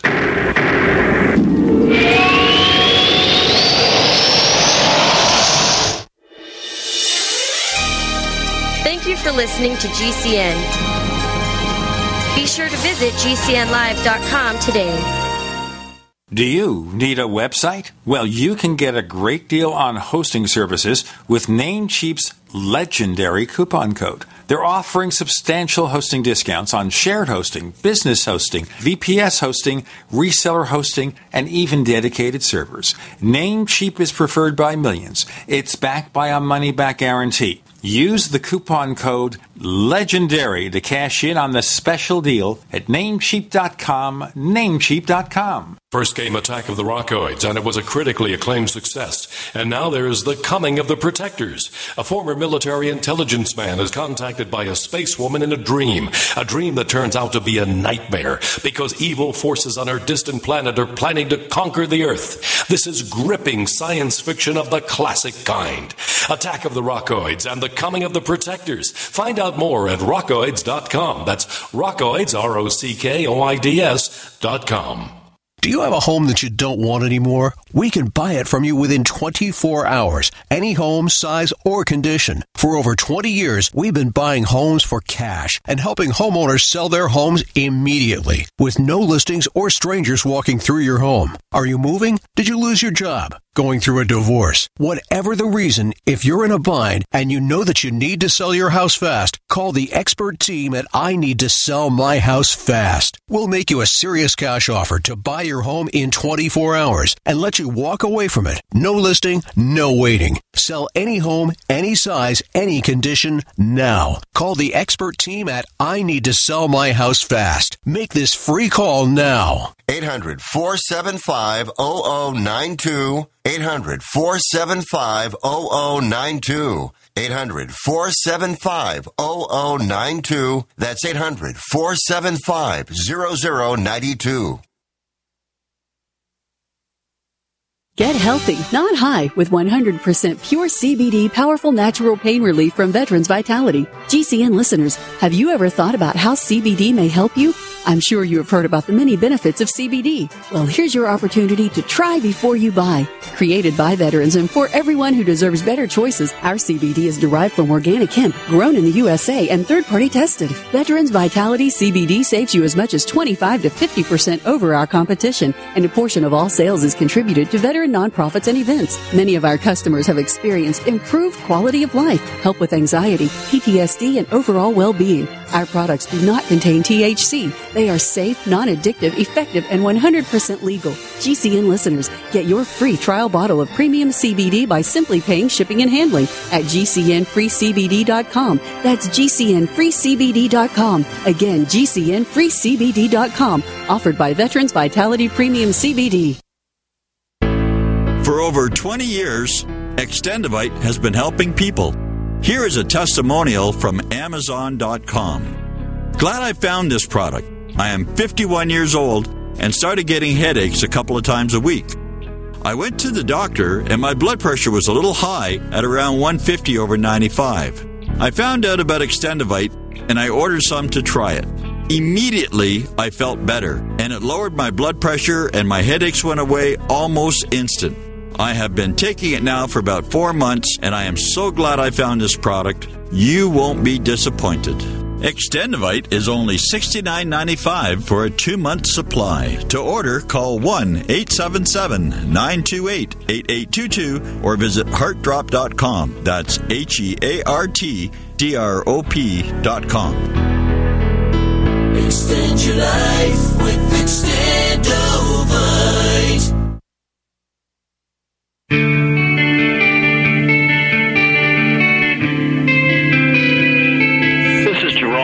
Jerome Clark, author of the UFO Encyclopedia and other books. You're listening to the Paracast. As some of our regular listeners recall, the late Jim Moseley had visited the Jackson Whites at one time and wrote about them. And lived to tell the tale. Yes, or maybe he didn't. I don't know. well, yeah, I, I'm surprised people know about it because I thought it was a very local thing. Speaking of local things, Steve, I've got to bring up uh, something very close to uh, Gene's heart and location. Also, my parents, when they retired from New Jersey, they moved out to Phoenix, Arizona, to Scottsdale, and there is a notorious mountain range called the Superstition Mountains. And there are a lot of stories there going back to the Indians, the native peoples, uh, lots and lots of disappearing people there. It's not a national park, maybe not exactly in your ballpark, but I have a suspicion you've heard of it at least. Oh, I've, I've not only heard of it, I've been there. Uh, that was one of the things I read about, like back in the '70s, and that was on my bucket list until I was old enough to get out there and visit. Yeah, there's all kinds of strange things out there. Of course, you've got the the Flying Dutchman mine. Uh, there's stories of rocks that can't be photographed, of uh, clouds that will come up out of nowhere and follow you along, like they're they're shadowing you. Uh, there's a lot of beheadings out there. They found several corpses without a head and never found the head. So again, it's it's not a national park or any kind of recreation area really, but strange things happen there. Uh, there are some tribes that won't go into it at all, that avoid it, you know, go way around to stay out of it.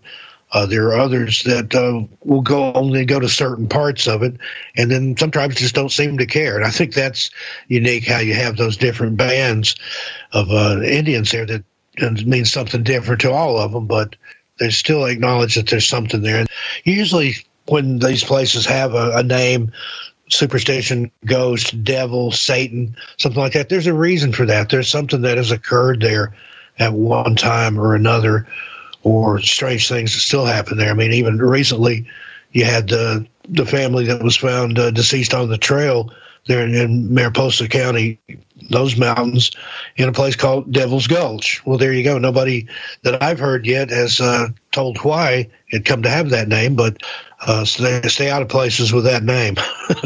And we have to, uh, again, you say A, you've got to say B. Uh, this begs the discussion about the Deros. I don't know if you're familiar with them. They're not necessarily generic to your field of interest, but uh, this is allegedly, and um, it's been reported for many years, the story of uh, a, a, group, uh, underground race living, presumably, we don't know for sure, but they may live around or underneath the Superstition Mountains. They come out of caves. They have caves there. They abduct people, turn them into slaves, and sometimes even kill them. And this is one explanation for the many disappearances there. And of course, uh, Gene, you'll remember the story about uh, Steve Brody which we've mentioned here on the Paracast uh, several times. The story told by Jack Robinson in Jersey City, New Jersey, about a friend of his who was out in what we assume was the Superstition Mountains with a friend looking for precious stones. and they were abducted by the Deros. They were not killed, but were managed to escape somehow and turned up with a complete mental blackout. The the partner got lost somewhere. No one knew what happened to him. But uh, Steve Brody turned up in New York City. Uh, have you ever um, had any dealings? not, not, personally, but have you heard about the uh, the Deros stories, Steve? Yeah, I, I, have heard the Deros, and there's similar tales about Mount Shasta, which I covered. It's in California. I covered that in the, the second volume of National Park Mysteries and Disappearances. There's a a very similar type race of people that supposedly live in the mountain and do the same things. They kidnap people or try to brainwash them or impregnate them or, or do all these other things, take samples from them and make uh, other prototypes. There's some weird stuff out there in the desert, that's for sure. The, the Superstition Mountains, it's got a strange, strange off feeling about it. And then kind of like Sedona, I know a lot of people that that's a power spot. There's supposedly a vortex there, but there's an evil side to that too. I think it's not all unicorns and rainbows down there. Anytime I think that you have that kind of a vortex, if you will, there's an evil side or a darker side to it. You mentioned the Jackson Whites. Yeah, I was real familiar with that. Um, the head writer for the YouTube channel, and she's also my co-host for the live streams and stuff. She's from New Jersey and has many, many tales of driving through that area, you know, on dares and stuff as teenagers. We had kind of the same thing in uh, East Tennessee. People called the Melungeons they were a, kind of a swarthy, dark skinned people. Nobody knew exactly where they were from. And it was the same kind of thing. You don't go where they are. They'll, they'll shoot at you. They'll get in their vehicles and chase you. Very similar to the Jackson Whites. We cannot possibly avoid, and I'm sure we don't wish to, but as a figure of speech, we cannot avoid Bigfoot. now, Bigfoot has got to figure somewhere, at least in speculation about uh, disappearing people. We hear on the one hand that Bigfoot is very elusive, shy of people, but I've heard other stories. I know uh, you followed um, Ivan Sanderson. Mm-hmm. And I remember I, I interviewed Ivan Sanderson many years ago in the 1960s, uh, two occasions uh, and he was talking about Bigfoot. He claims that they've never been violent, but I've heard other people who claim that they can be very violent, uh, ripping up camps and uh, even attacking people. I mean, what what do you know about Bigfoot in connection with missing people? Yeah, that's that's one of the things that you have to consider. There are stories of particularly missing children that were later found that have stories of either a bear or a dog that took care of them. In some cases, um, picking berries and things like that and bringing them to them. Well, I've never heard tell of a dog or a bear that would uh, take care of a human child, and, and, certainly a dog can't pick berries, and I don't think a bear would. But uh, those stories, I, I tend to think those kids they encountered something other than a dog or an animal. That's just all they know, though, at that age. It's usually kids like under five that have had those experiences. I believe Bigfoot plays into some of these. There's been adults that have described those kind of creatures. Um, just up the road here from where I am in Oregon on uh, Mount St. Helens in Washington, miners encountered uh, what they described as uh, hairy ape men on the, the, slopes of Mount St. Helens and uh, fought with them. Uh, the creatures trapped them in their cabin, tried to reach in and pull them out, rained boulders down on the cabin all night, and later they thought that they shot and killed one. And uh, in fact, there's been some expeditions up there to see if they, they think they found the site of that original cabin. So now they're looking in the surrounding area to see if they can find uh, a Bigfoot or a Sasquatch skeleton. It tends to be Sasquatch out here. Bigfoot, Sasquatch, pretty much the same thing, just different vernacular there. I believe that there's other stories um, going back uh, to even the 17 and 1800s of these beasts. Sometimes they take people. They particularly seem to be interested in women and children. There was a story out of um, Bennington, Vermont, uh, Bennington Triangle, as it's known. There's been a lot of strange disappearances there. There was one thing I came across a report from the 1800s where a stagecoach was going through an area there in the triangle and got stuck in the mud while trying to get it unstuck. Some hairy, tall creature runs out of the woods, turns the stagecoach full of people over, then looks in the window, sees the people in there, screams, and runs away into the woods. so I, I, think there there are some sort of beasts out there. You call it Bigfoot, Sasquatch, Yeti, Yowie, whatever you word for it is. I think there's something out there, and I think sometimes it does take people. It can be. Uh, there's different versions of it. There, there's one place out here, uh, Ranch, in Washington where they regularly have Bigfoot and UFO encounters. They claim that, that Bigfoot is just a different race of beings and that they're uh, friendly and benevolent. But then there's other places like the, the one on Mount St. Helens where the Bigfoot attacks or where Bigfoot has tried to, to nab children or women. So there's again, I guess if they're if they do exist, they're they're like people. There are good ones and bad ones. Yeah, so they're not uh, they're not uh, law-abiding, peaceful citizens like uh, uh, Ivan Sanderson claimed. I remember in the interview. In fact, I put it to him uh, that they can be violent. He said, "Where did you get that from?" And I said, "Well, I've heard the stories. It's nonsense." Well, obviously, un- unfortunately, I, uh, unfortunately, Ivan Sanderson died so many years ago. He was what I think in the '60s when he died. And it would have been fortunate to have him around for another 10 or 20 years. He was a fascinating gentleman indeed. We have Steve Stockton, and we're focusing mainly on his National Park Mysteries and Disappearances books. But there's a lot more to come with Gene and Bob. You're in. The Paracast.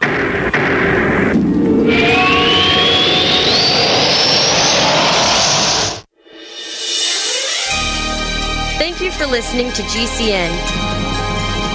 Be sure to visit GCNlive.com today. Attack of the Rockoids has been well received by critics and readers alike. It's a thrill a minute story you'll never forget. A former U.S. military intelligence officer is haunted by intense dreams about a beautiful woman pleading for his help after a terrible battle in outer space. But the dreams turn out to be true and thrust him into a telepathic love affair with a woman whose faraway planet is intent on destroying the Earth. And now the gripping tale continues in The Coming of the Protectors.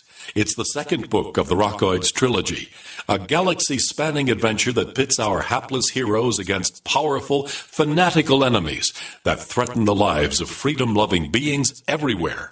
Attack of the Rockoids, and The Coming of the Protectors. Classic science fiction at its best, available now. For more details, visit rockoids.com. That's R O C K O I D S.com. Hi, I'm Dr. Joel Wallach, the Dead Doctors Don't Lie guy. There's no reason why you shouldn't live to be at least 100 and have a great time getting there and I'm going to give you a free copy of my lecture that tells you exactly how to do it. In fact, after you've lived a long and healthy life, there should be only two documents in your medical chart a birth certificate and a death certificate. I'm Dr. Wallach with a warning. If you have a four inch medical chart, if you take prescription drugs for high cholesterol, high blood pressure, arthritis, joint pains, and other health issues, the medical profession is failing you. They're using you for an ATM machine. My free lecture is going to reveal what pharmaceutical companies don't want you to know. There's been groundbreaking research and discoveries on how to effectively treat or eliminate over 900 different diseases naturally, and it's all in my free lecture called Deadly Recipe. So call toll free 1 855 79 Young. Again, that's toll free 1 855 79 Young. 1 855 79 Young.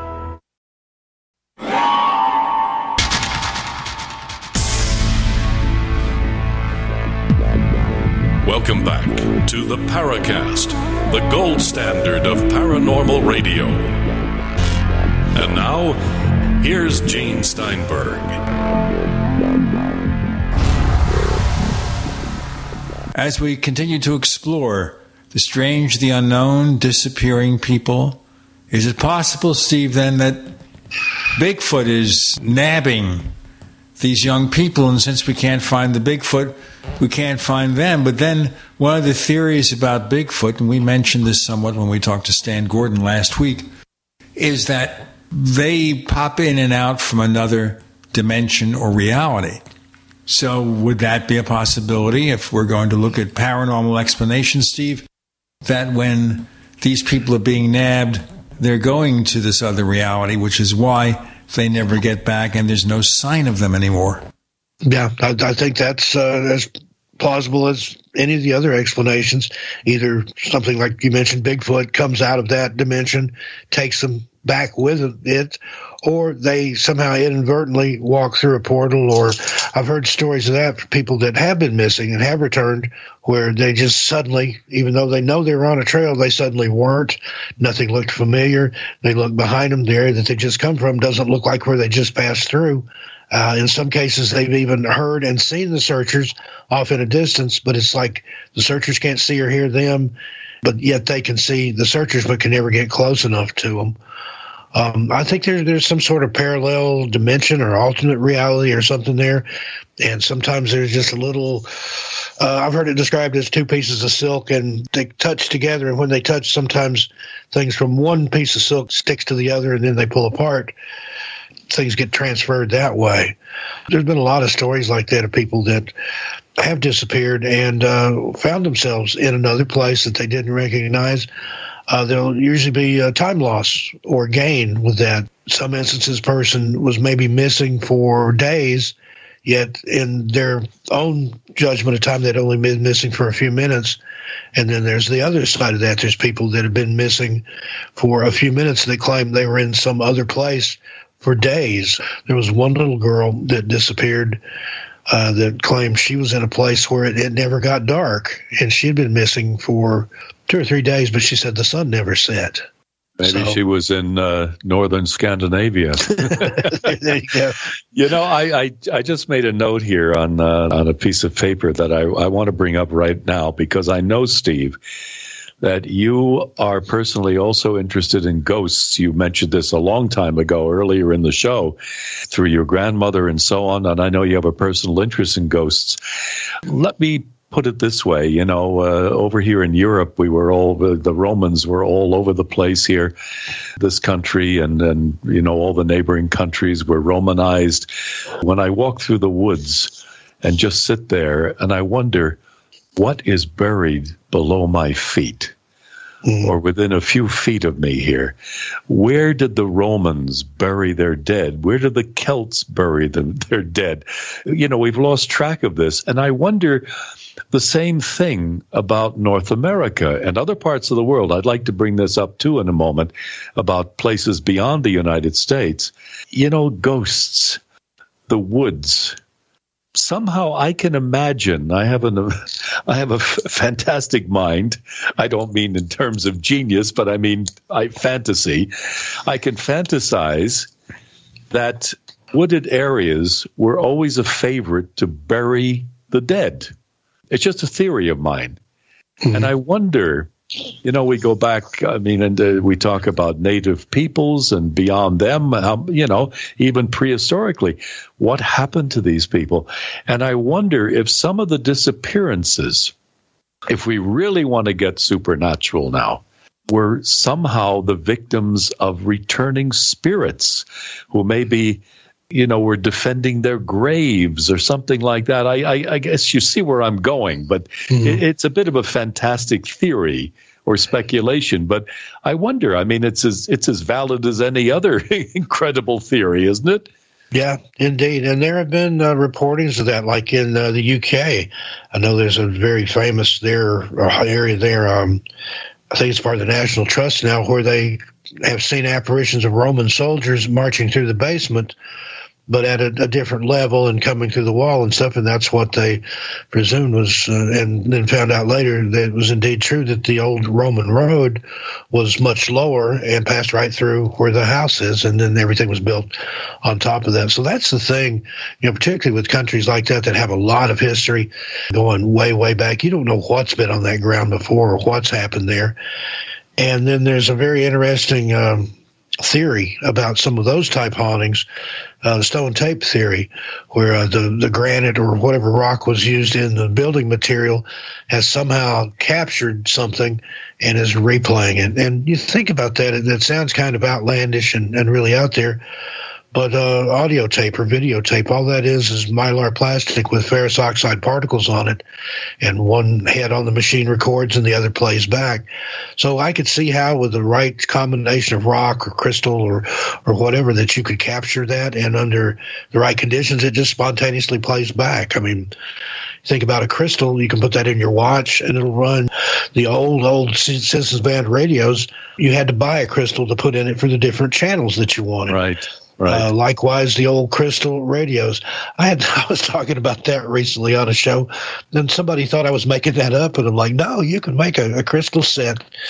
And uh, I sent them a, a, link on the internet. And they were just absolutely blown away. But when I was a kid, we did that in the Cub Scouts. We took like a, a toilet paper or a paper towel tube and some copper wire and a razor blade and a thumbtack and a, a piece of quartz and made a radio receiver out of it. You know, sure. Foxhole sure. radio. But, sure. I, am a radio ham, by the way. HB9ASQ, Hotel Bravo 9 Alpha Sierra, Quebec. So I know you, uh, what you're saying is absolutely right. and, you know, you, you, uh, you jogged my memory there. We're going back a long, long time. Science fiction theater. It used to be 30 minute programs. I think it was on CBS years and years ago, and uh, it was fascinating stories. A precursor to the Twilight Zone, actually. Mm-hmm. Uh, a science fiction theater came out, and I remember there was an ep- an episode there where exactly what you were just talking about, Steve. What some scientist invented a machine, a device that could play back historic moments in audio based on rocks that had absorbed the sound of that moment. Ah, amazing. Yeah, and uh, it it just it just occurred to me when you well why not? I mean, who knows what's in those rocks? And no. uh, often on this program and others, I mean, people are saying, you know, talking about, for example, um, back engineering you know how you know it's not easy to back engineer because you have to understand the technology or the science involved to be able to back engineer and mm-hmm. maybe we, we see all these rocks lying around there maybe maybe they're containing incredible historic documents, maybe video, audio. We just don't know how to access it. So I like your theory a lot, uh, Steve. I'll be honest yeah. with you. Well, that's not my original theory, but just one that I've heard that, that sounds plausible. But yeah, I think there are a lot of things that may be natural. We just don't understand it yet. And uh, I've heard that also as an explanation for a lot of the spook lights that they see along old disused railroad beds that they think it may have to do with the competition or the composition of said railroad beds, the layers that they put before they put the, the cross ties and the rails down. Uh, they they use certain types of rock and gravel and dirt and things to build yeah. those beds up. Yeah, ballast, uh, ballast they call it. Yeah, so I've heard that as a, a, a reason behind uh, the spook lights where they see a train light coming down the track when there hadn't been a train through there in 100 years. And maybe the track's not left. Track's been pulled up. Uh, the cross ties have rotted, but you've still got those layers of uh, whatever they use there to build the road bed.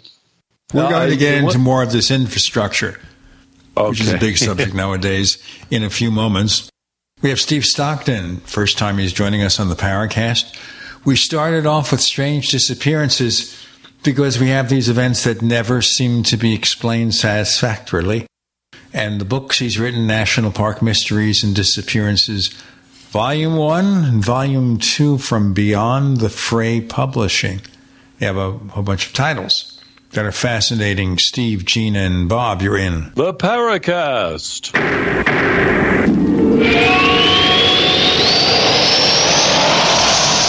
Do you need a website? Well, you can get a great deal on hosting services with Namecheap's legendary coupon code. They're offering substantial hosting discounts on shared hosting, business hosting, VPS hosting, reseller hosting, and even dedicated servers. Namecheap is preferred by millions. It's backed by a money back guarantee. Use the coupon code LEGENDARY to cash in on the special deal at namecheap.com, namecheap.com. First came Attack of the Rockoids, and it was a critically acclaimed success. And now there is The Coming of the Protectors.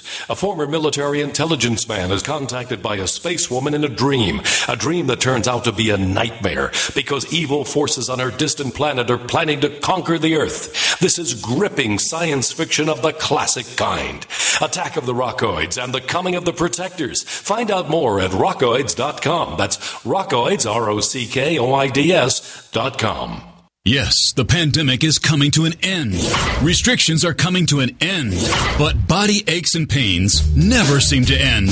That's why you need to click sunny-bay.com for the best sleep you can get. Sunny Bay's legendary products can help, like our lavender stress reducing products, locally sourced and handmade in the USA. Or try Sunny Bay's award winning pillows for traveling or extra neck support while sleeping. No need for pills or expensive chiropractic visits. Our neck support pillows are that good. Sunny Bay is a homegrown small business, but our products are designed and rigorously tested based on your demand and feedback. And they make great gifts for mom, dad, or anyone. Find Sunny Bay products on Amazon, Walmart, Etsy, or at sunny-bay.com. And right now, get free heat patches and a belt with any purchase. So remember, Sunny Bay heating pads, neck pillows, and stress relieving hot or cold wraps as restrictions come to an end and you get back to work. Do it the healthy way with Sunny Bay. Cancer categorizes over 100 diseases. Though we do not diagnose, treat, or cure cancer, GCN team is offering the Clemson University study where there was up to a 95% reduction in cancerous cells when exposed to a plant derived mineral supplement. If you or a loved one are searching for answers to this horrifying disease, come to GCNteam.com or call 877 878 4203. We'll email you a copy for free. That's 877 878 4203. Angie's List is now Angie, and getting your to do list done just got easier. Between back to school and with the holidays around the corner, it can feel like there's no time to tackle home projects. Whether you need help with emergency repairs or major upgrades, Angie matches you with top local pros who can get the job done right. Browse reviews, see upfront pricing, and instantly book hundreds of projects. Save time for what matters most. Book your next project at Angie.com. That's A N G I.com. Oh, whale! Guys, whale! Wow, whale. Oh, that's a big whale. Um, okay. Whale, whale, whale. Oh no, whale! The tides can turn quick on the water. Progressive's boat insurance has you covered. Get a quote today in as little as three minutes at progressive.com. Well, at least it wasn't a shark, am I right? Progressive Casualty Insurance Company and affiliates. Do you want to give you and your loved ones premium nutrition right now? Hi, I'm Jamel Bookaboo from TeamGaday.com and the GCN Longevity Health Team. Get your premium nutrition formulated by world renowned naturopathic doctor, Dr. Joel Wallach at wholesale, or also become a distributor and earn income while supporting this broadcast. Go to teamgaday.com via the shopping cart or contact form, and I'll get back to you with support personally. That's teamgaday.com with longevity. Teamgaday.com.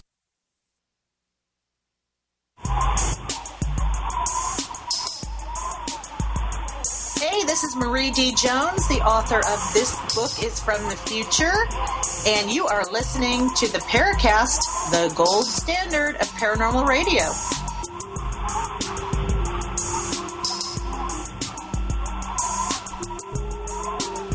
Now, of all these strange things happening, Steve, have you in your travels run across people who are trying to put one over on you? Not as much as you would think, but mostly because the stories that I've collected from, say, my first book, Strange Things in the Woods, that was uh, family and, and family friends, people that my parents and grandparents knew, and things like that. And a lot of them were reticent to talk about it in the first place. Some people were a little more willing at first, and then others, you know, you had to kind of drag it out of them with a chain just for fear of being ridiculed or told that they were crazy or something. But I've had a few stories here and there that I, I personally didn't really believe at first. But uh, I'll give you a good example that I used to work with a guy that was from New Hampshire, and he told me about this was in the early 80s. And he told me about he was hiking somewhere in a state park there, and uh, he'd stepped off the trail to relieve himself. And under some pine trees, he found some wallets and some pocketbooks. And he, they're under the, the pine needles and stuff. And he starts kind of shuffling them around and said, there's, there's ID in there and credit cards. And it scared him. And he said, you know, I, I'm decided that this is probably a serial killer's dumping ground. If I scratch around too much, I'm going to dig up a body or something. And he got out of there, took off. Now, he told me this like in I think around 83, 84.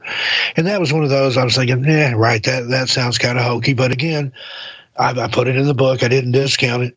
Well, then uh, while I was doing research for something else, I found a police report from New Hampshire about the same time where uh, a park employee had done the same thing. They found all these wallets, pocketbooks, just as this person had described it years and years ago. But it turned out it wasn't a serial killer, which was what the Park Service employee thought too.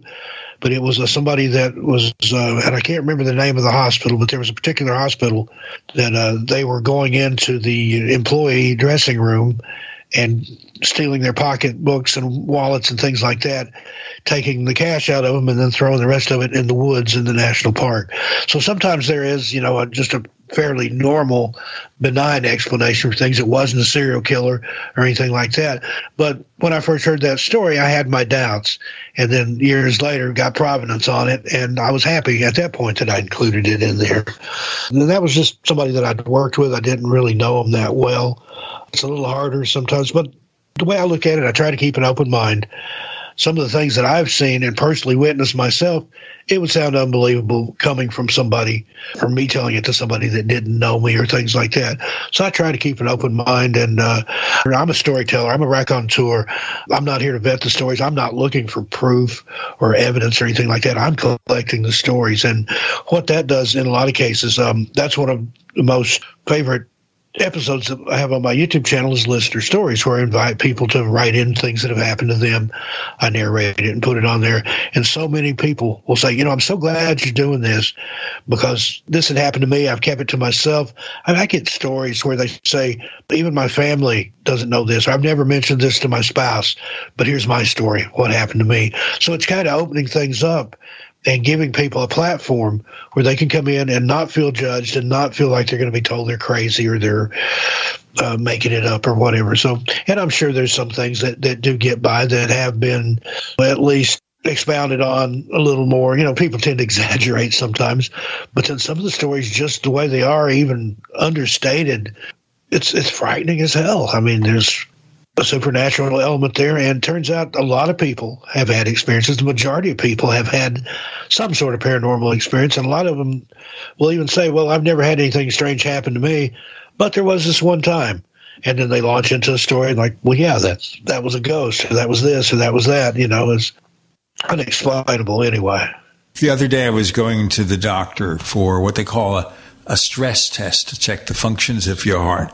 Don't let me get into the raw details. It's not worth it. Anyway, I was talking with a fellow patient and she asked what I did for a living and I mentioned the Paracast and she said, you know, I saw a UFO. And that always happens. Somebody you run into somewhere saw something strange and she goes into this and it's a pretty typical kind of UFO that doesn't seem to be anything normal. Obviously, she had no motive to make it up for this crazy old guy sitting near her who's waiting to have his heart checked out. But this is so typical. There are so many people out there. I know the late Stanton Friedman, who gave mm-hmm. lots and lots of UFO lectures. He'd ask people, Have you seen a UFO? And lots of people would raise their hand. And the next question, How many of you have reported that sighting? And very few people raised their hand. A lot of people out there, as you say, Steve Stockton, have had strange encounters that they really don't talk much about. Do you have many cases of people almost being captured by something and escaping, like yourself there, where you felt like you might go to sleep and fortunately you caught yourself and you're still here to tell the tale?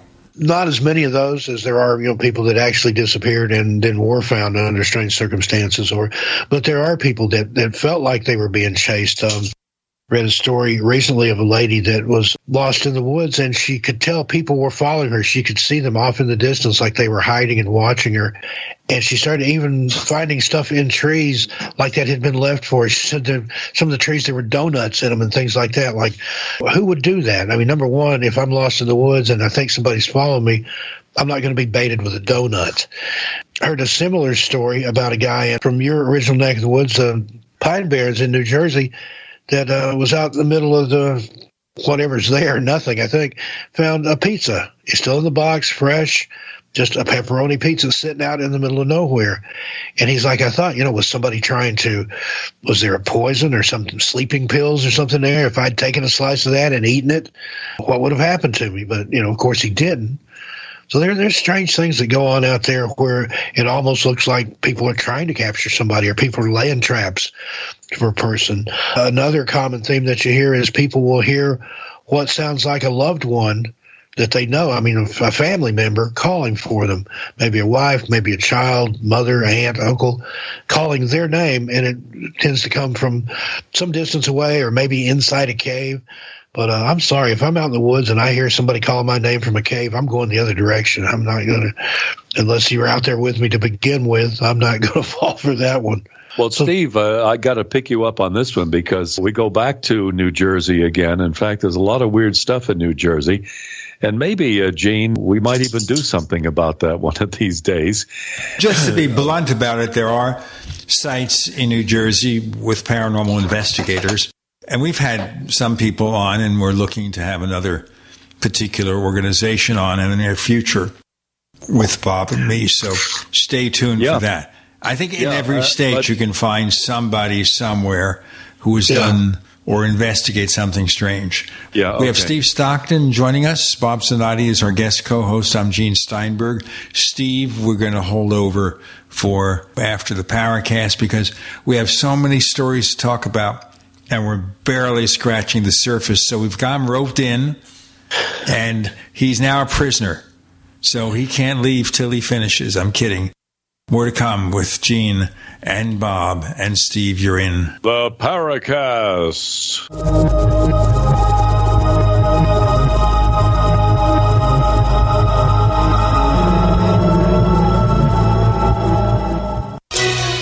Thank you for listening to GCN.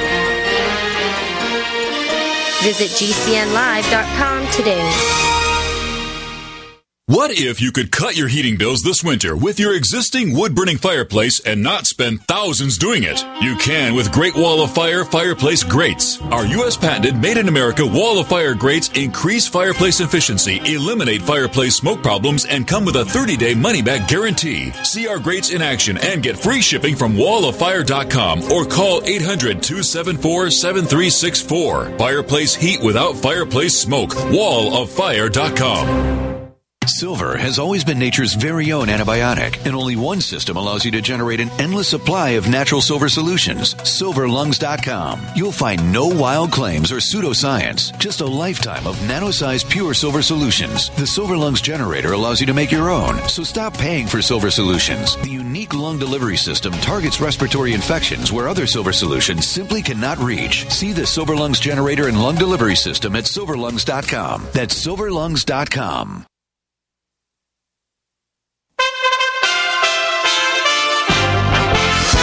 USA Radio News. I'm Brad Bernards. At least three people have been declared dead and multiple injured after an Amtrak train derailed on Saturday afternoon in north central Montana, an official at a local sheriff's office said. The Empire Builder train, which departed from Chicago for Seattle, derailed around 3.55 p.m. local time near the small town of Joplin, Amtrak spokesman Jason Abrams said in a statement. Top House Democrats said they would charge ahead with a plan to bring up both a $1 trillion infrastructure bill and a broad health care, education, and climate package for a vote this week. Representative Tony Gonzales, Republican of Texas, on Fox News Live, says Americans will be the losers. Progressive Democrats would love to pass the reconciliation package. That would make them that would make them happy. Everyone would be happy if both passed, other than the American people. This is USA Radio News. This week, a Massachusetts Superior Court judge refused to allow any delay of the state's vaccine mandate that is set to begin October 17th. The decision has already caused a wave of state troopers to file their paperwork to quit the force, and even more are expected to resign before the mandate kicks in. Dozens have already quit, according to the state police union boss Michael Cherven. The Select Committee investigating the January 6th riot at the U.S. Capitol issued its first round of subpoenas Thursday, targeting close aides and allies of former President Donald Trump. House Minority Leader Kevin McCarthy says he hasn't received one. You know, I, I haven't received any subpoena, but it just goes to show um, there are more This is more about politics than anything else. There's only two questions that this uh, committee should actually be looked upon. Why was the Capitol left so ill prepared? And how can we make sure that this never happens again? But that's not what they're focused on. This is USA Radio News. I represent low cost airlines, and we know a lot of you are not traveling right now, and we understand. However, if you do need to travel between now and the end of the year, now is a great time to lock in some of the lowest prices we've seen in a lifetime. Hey, in normal times, we can save you up to 75%, but now airlines are practically giving away seats. We have inside deals on over 500 airlines. Here are a few sample round trip deals we found Seattle to Vegas, $35, Chicago to Atlanta, Atlanta, $85. Los Angeles to Atlanta, 100 bucks. Of course, there are some limitations, but the airlines want your business right now. And cancellation and change fees are flexible. So fly somewhere this year, book now, save a ton, call right now. 802 341 4535. 802 341 4535. 802 341 4535. That's 802 341 4535.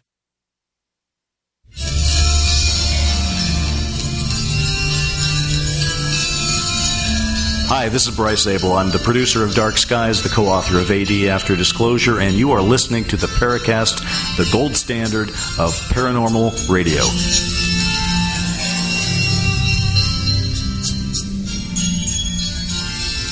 See, Bob Zanotti's gang is roped there. But he's in Switzerland, and Steve is in the Portland area. I'm in Arizona, roughly speaking, in Maricopa County, which is a hotbed of strange activities. And we're going Strange on. Strange people, too. Well, of course, I resemble that remark. I can only get away with that with you, uh, Gene. We've known each other for so many years. needle, needle, dig, dig. All in jest, of course. Yeah, he's not telling the truth there. He's very serious about it. Hate is passed back and forth through the screen. And we've got one of those screens where the hand comes out. Ever see those? You know, in one of these sci fi movies where the hand comes out of the computer and grabs somebody by the neck. Oh, wasn't that that Japanese thing? Remember, uh, with the deceased uh, lady who was um, uh, found in the bottom of a well came out. What was it called? It was one of the scariest things I've ever seen. Of course, we recall Godzilla. The American version. We that also was recall Ring- the Mysterians. Japanese version was Ringu. Which one was it? Ring was the American version, and Ringu was the Japanese version, which I think was Right. far scarier and far scarier. The Ring, The Ring. That was it. I mean, that was really a scary movie. That was very, very scary. You know, I, I, I want to go back to something you said uh, in the last episode, Steve, about uh, voices coming out of strange places. I want to go back to strange New Jersey again. And exactly that same area, uh, the Watchung Mountains, we were talking about the, uh, the Jackson Whites. I remember my father taking me there years ago. We were doing some hiking around Ringwood, West Milford, places like that, very close to the New York State border. And there were some old mines, abandoned mines. And um, there are people who used to go in and investigate them. But the mines there, and I'm not making this up for effect, this is true. We were told, not simply because it was potentially dangerous physically, but there were always spooky stories told about these abandoned iron mines. Uh, They may have been copper or iron. I think they were mainly iron mines. And uh, one of the, the old railroad lines went by there, the old um, Delaware um, Lackawanna. One of the lines went through there, uh, abandoned. A friend of mine who also used to be on my old show in New York called Coffee Clutch, Bill Paris. He and I went to school together. Told a story about a friend of his who used to investigate the mines. That was his hobby. And he went to one of them one time and went started to go down with a buddy and they heard the sound of what he described as a generator and a glow coming from the bottom of the mine. and nobody in his right mind would have been in that mine. Now, I'm not saying anything, I'm not suggesting anything, But it's just one of these spooky stories that proves, as Shakespeare said in Hamlet, there are more things in heaven and earth, Horatio, than are dreamed of in your philosophy. Indeed. Well, it was Tommy knockers. That's in, in folklore, particularly uh, the Welsh and the English that came from the coal miners there. Uh, they believed that there were a type of the Fae that, that were present in the mines there, and they were mischievous, but they were mostly benevolent. And if they were in danger of, say, an explosion or a cave in or a, uh, even a pocket of bad air, they would hear Tommy knockers, which they described as these little gnomes that were farther back in the mines or in the rock, even that would start knocking on uh, the rock there and tell them, you know, hey, you better get out of here because something's going to happen. And in a lot of instances, when they heard the Tommy knockers, now of course they were a very superstitious lot anyway, but when they heard that knocking, they would uh, leave the mine at least for a while until they, they got the all clear. Like I said, it was mainly in, in Cornish and uh, Welsh folklore, but I've heard of it here in the States too. Um, used to travel up into southeast Kentucky a lot. There's a lot of abandoned mines up there in old coal mining towns that are now ghost towns. And uh, some of those miners from back in the hills would tell you stories of the Tommy knockers. And uh, same thing, they would hear voices, they would hear baby crying or uh, animals uh, like a dog or something barking way miles underground where there's no dog or anything down there. So anytime something like that happened, they considered it a supernatural thing, but also a warning or a harbinger of something bad about to happen, and they would get out at least till you know the air was checked and the things were firmed up, you know, to make sure it wasn't going to fall in on their heads. But that, that to me, that would be very frightening. I'm not a big fan of being underground anyway. I've done some caving, I've done some mine exploration, spelunking, whatever you want to call it. But just when you're under there and you start looking up and you're thinking about how immense and how heavy that earth is up above you and that it could fall in on you at any time that's that's something that scares me that's not supernatural. It's just the the power of nature. Well don't forget uh, and i'm sure you you don't that uh, there were so many mining accidents and so many people lost their lives in the mines. And if we want to get uh, spiritualistic about it. I mean, how many trapped souls or spirits are still down there?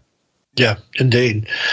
And then there's caving accidents. Uh, there's a really famous case out of uh, Mammoth Cave in Kentucky back in, I think it's around the 1920s. Uh, Floyd Collins, a local guy who famously got trapped in the mine, and they couldn't get him out in time before he perished. He was in there for days. And uh, it captivated the nation. I mean, it was national news in the days of just newspapers and things and radio, and uh, there were songs written about it and, and, things like that. There's still activity there. Um, there's uh, some sort of um, I don't know, like a speaker system set up into the mine. Uh, where they can talk back and forth from the where the gift shop and the ticket areas all the way down into the mine and intercom system. And they said sometimes when it's closed and they know there's nobody down there the cave itself is closed up and locked, something will key the intercom and they can hear occasionally uh, mumbling or hear somebody breathing down there. Uh, there have also been reports of uh, some, and I don't have any idea how this figures into it, but they've seen a, a pair of legs, uh, apparently uh, dressed in overalls, wearing work boots, come running down the hill uh, toward the the main area there. Just I want to ask you something here before we go to our next segment with mm-hmm. regard to the sounds from the cave areas that were closed down. You don't think somebody finds a way to sneak in there, to break in there, and cause a little mischief? I, I mean, it's possible. Anything's possible, but uh, the way that the way I understand they have it locked up now, there's like an iron gate, like a jail cell door over it. And granted, somebody could have a way to sneak in there or tie into that intercom system somewhere between there and the gift shop, but there was no evidence of it found. And you know, there's been other cases like that of disembodied voices that would come out of a place not by electronic means, just a place that was shut off that nobody could get to, that they could still hear. Uh, things back in there. Uh, another one I'm aware of is uh, Cumberland Falls in uh, Kentucky along the Cumberland River, in that area, Cumberland State Park. There's a cave behind the falls, and they've got it blocked off. People used to be able to go back there, but you can't get back there anymore. But I know people that have gone and snuck in there after hours. That's uh, one of the two places in the world where you can see the moon moonbow is at uh, Cumberland Falls. The other one's in South Africa, I think, or maybe Australia. Anyway, uh, I know people that have gone up there to try to witness the moonbow. The best time to see it is in, I think it's August, around two or three o'clock in the morning.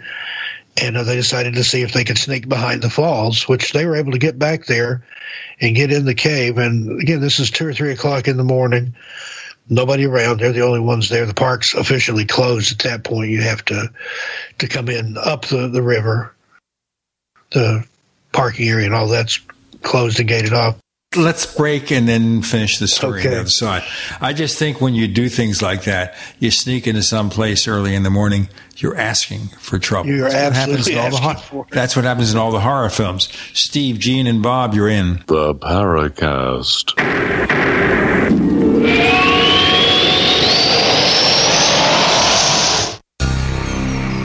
Thank you for listening to GCN.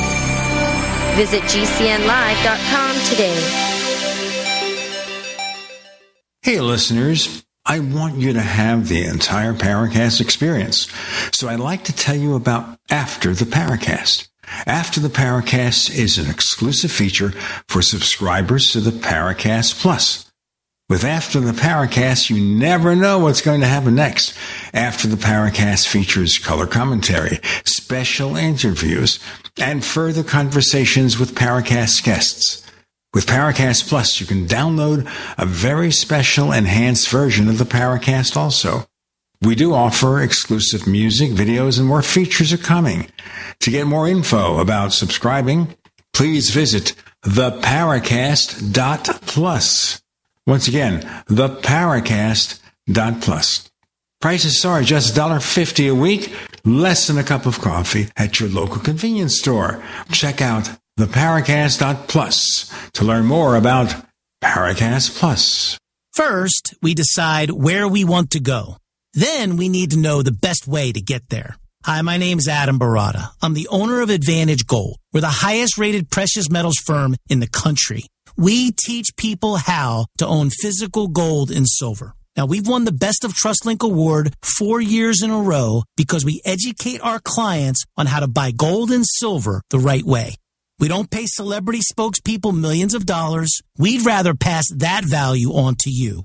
Call 800 900 8000 and speak with one of our experts. We'll send you a free gold kit along with my latest number one national best selling book, The Great Devaluation. Call 800 900 8000. That's 800 900 8000. Get the best information, the best process, the best service, the best value. Call Advantage Gold at 800 900 8000. Call 800 900 8000. Now, with orders to stay at home, public health concerns, the reality of illness due to pathogens and viruses, your health is at an all time high risk. That's why it's critical to take a proactive approach to boost your immune system. You can with new nano colloidal silver from Americare, our patented process with tiny silver particles, one one hundredth the size of a red blood cell, allows for maximum body absorption. Americare's nano colloidal silver effectively disinfects your body internally, attacking pathogens and viruses while supercharging your immune system. Colloidal silver is antibacterial and antiviral. Simply put, it prohibits bacterial respiration, suffocating viral cells, preventing the virus from replicating. And now, due to public health concern, Americare is authorized to offer our lowest and best price ever, around a dollar a day, but supplies are limited. Purchase nano colloidal silver now at immunesupportnow.com. That's immunesupportnow.com. These statements have not been evaluated by the Food and Drug Administration. This product is not intended to diagnose, treat, cure, or prevent any disease. Supplies are limited. Hey y'all, Jeff Foxworthy here. Now, if you've ever found yourself repeating the same thing over and over for 75 years, you might be Smokey Bear. Only you can prevent wildfires. That's why I'm filling in for Smokey to switch things up, because there's a lot more to say. And I should know because my grandfather was a firefighter. And one of the things he taught me is that the people that love the outdoors the most are often the ones accidentally starting wildfires, which means always BYOB. no, bring your own bucket to the campfire. And be extra careful with things like burning yard trimmings. Don't just walk away, or chances are you might be starting a wildfire. So, for the love of the outdoors, go to smokeybear.com to learn more about wildfire prevention. Brought to you by the U.S. Forest Service, your state forester, and the Ad Council.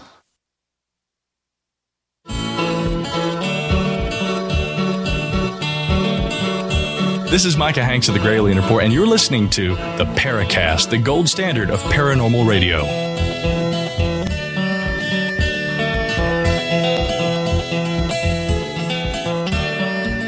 There is Bob Zanotti sneaking into a cave at night, and we bring this intimate little recorder and pick up the voice. Of course, Bob has disappeared. We're now talking to his clone. Is that correct, Bob Zanotti? Well, actually, I have to say the, the favorite thing that you do here in the late night or early mornings, usually the very late night in the summer, you sneak into the public swimming pool and do skinny dipping with your friends. This is a family radio show. Well, this is a European voice speaking. We do things differently here. Yes, they do. Steve Stockton, you're telling us this story, but you're asking for trouble to be about at that time yeah, in the morning. To, go to on, go please. places where you're not supposed to go. That's the best time for something supernatural to happen. It appears. Well, these guys have snuck into the park. They've gone behind the falls. It's like three o'clock in the morning, and they hear from way back in the back of the cave what sounds like a, a small group of people singing a hymn. They couldn't pick out quite the tune or the words, but they could tell it was it sounded like church music. No pun intended. They got the hell out of there. That to me would be frightening. Anything to hear a voice in there, but to hear what sounds like a group of people singing a hymn in a place that nobody's supposed to be at three o'clock in the morning. Steve, I got to tell you this. You just really uh, knocked this into my mind. In the German language, the word for hell and cave are the same. Ah, okay. Die Hölle, the cave, the hell. Hell and cave are the same word in German. Fascinating. And you see a lot of things like that. There's kind of a name game that happens, like we were talking about, you know, places with um, devil names or ghost names or Satan named or whatever, you know, Devil's Tower, Devil's Guts, Devil's Punch Bowl, Devil's Hot Tub. Devil's Hot Tub? Yeah, that's actually a place. I think it's in the Mojave, a, a big depression in the rock. And when it fills up with water certain times of the year, then people sit in that. Not quite a hot spring, but sort of. Uh, Gene, you have the Devil's Highway there in Arizona, Route 666. Right, right, right. And I guarantee you, I've never driven, driven, driven on it. It, it. Well, they had to change the name because people kept stealing the sign. I had a report sent to me of a guy that encountered some sort of a shapeshifter or skinwalker or something along that route back in the, this is in the 70s or so. He was going to college in Colorado. His folks lived in Utah, and that was the way he went back home. He encountered this hairy looking hitchhiker that he decided not to pick up and then encountered the same guy several times, each time farther along and farther away and he looked a little shaggier each time. And then eventually it became, I don't know, a dog man or something like that. He attributed it to, uh, there's a curse on that area. Hey, you know, we don't have much time left, and we had one more question left from the forums, Bob. You know, we need more time. We, we just got started here. you know? I, I have a, a question that came up from Cy Chris. It's an interesting question for you, Steve have any new and different black eyed kids accounts come across your desk recently? Um, I have gotten some recently within the last year or so. Uh, they'll be in a compilation of listener stories coming up because that, that's where it came from. It's not any accounts where I've gone out and personally investigated. I, mean, I have my own encounter with the black eyed kids back in the 90s. And that's the most frightened I've ever been. I mean, I've been chased by things in the woods that I couldn't see. Uh, another friend and I saw later on what I believe to be a Wendigo. But the scariest thing I ever encountered was two little girls with uh, solid black eyes in a parking lot at around two o'clock in the morning. Before we're running out of time, but um, you know this is an international program based in the U.S., but of course a lot of listeners in other places, also in Canada, and of course, as I need, needn't tell you, uh, there are huge, vast wild areas in Canada I think especially of Western Canada, British Columbia, and so on. And uh, there must be lots of similar reports of missing people from up there, too. Yeah, there, there doesn't seem to be as many. Uh, there there are quite a few in certain places in Canada. Uh, British Columbia springs to mind, and then some of the maritime provinces. There are uh, a lot of uh, Great Lakes, a lot of missing people there. Now, of course, those can kind of be understandable with the conditions. Same with Alaska. There are all kinds of missing people in Alaska. But again, that may be attributable to natural, normal factors that are. You don't see so much supernatural in, involved there. Uh, it doesn't appear that way. I mean, again, you never know when somebody disappears. They disappear. You don't may never know the reason. Yeah. But um, to me, it's more explainable as weather phenomena or the harsh environment and things like that with Alaska. But there are some strange ones there. I mean, there are people that have just flat disappeared without leaving any trace behind, which that in and of itself is, is the unusual part.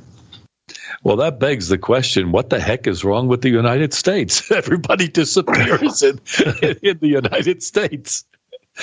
I find that bizarre in itself. Yeah. really and I, I'm I have friends in the UK, and they said, "Well, number one, we don't have like national parks really over here or any place for them to go missing, but you have similarities in certain things. Like there's uh, whatever it is known as the the pusher in Manchester, where they keep finding these young men.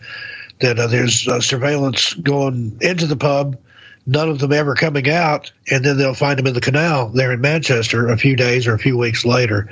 If you've ever been in England or been there recently, it is the most surveilled place I've ever seen. There's more CCTV. Oh, they've got uh, they've got closed circuit TV. There is uh, practically every square inch of the country is under surveillance. Yeah, but yet they can't catch these people putting people in the canal. Yeah, I thought Las Vegas had a lot of surveillance. I mean, there's eye in the sky there; it's all over the place. But the UK has more by far. But there are similar cases here. Uh, I recently did a video on the theory of the smiley face killers, where um, similar circumstances, young men, usually college age, go out for night drinking with friends. At some point, they get separated. There's uh, usually video evidence of going in a bar and not coming back out, or if they do come back out, they go a different direction or they go a different way than they normally would go to get back to where they're staying or their car. They end up disappearing. Sometimes they'll be gone for a few days, up to a few weeks, and then the body will be found in the water. The cause of death is rarely drowning, and a lot of times it's they're unable to determine how they died, other than that they were dead when they were put in the water. A lot of those cases, if they bother to test for GHB, which I, I can't remember what that is, it's a, a, a chemical drug that was uh, came up with for as a, a type of anesthetic, uh. I can't remember the what the GHB stands for. But a lot of times, if they bother to test for it, and it's not something they normally test for, it will be found in their bloodstream. And it's almost like a, a, sex assault type drug, you know, where you have no memory, where you continually black out, come to, black out, come to, but you're powerless to stop what's going on. Tell our listeners if they want to know more about what you do. Do you have a website? I don't have a website at, at this time. I've got one in development. It'll be a while. Uh, the easiest place to find me is on YouTube. Missing Persons and Mysteries is my YouTube channel over there. We just hit, I think, 112,000 subscribers. I'm on Facebook, and uh, my books are available on Amazon and wherever fine books are sold. My publisher likes for me to say that. Got uh, Strange Things in the Woods, which combines that book and the second one, More Strange Things in the Woods. Those are made into one volume. Got uh, My Strange World, which is uh, stories of um, things that have happened to me personally. See, I wrote a book with Cisco Murdoch called We're All Children of the Wilderness of the Afterlife, a guided tour through a haunted life. That's mainly her stories, but I provide anecdotal stuff in that. And then this new series I'm working on, National Park Mysteries and Disappearances. Uh, volume one is all about the Great Smoky Mountains. Volume two, which just came out last month, it's uh, California covers mainly Yosemite, Joshua Tree, and Mount Shasta. And then I'm currently at work on volume three, which is going to be out mid December. You find us on Twitter if you look for the Paracast. Find us on Facebook, look for the Paracast. Find our branded merchandise at the Paracast.shop. Pick the t-shirts, the throw pillows, lots of really good stuff. The caps, the baseball caps too with the Paracast logo. You can also subscribe to the Paracast Plus at the Paracast.plus, the Paracast.plus. We offer the After the Paracast podcast where Steve's going to stick around and talk about more stuff, a lot more stuff. And we also offer this show free of the network ads. We have a special deal now. If you order a lifetime subscription, use the coupon code UFO20 for a 20% discount to Paracast.plus. Steve Stockton, thank you for joining us on the Paracast. Oh, thank you for having me.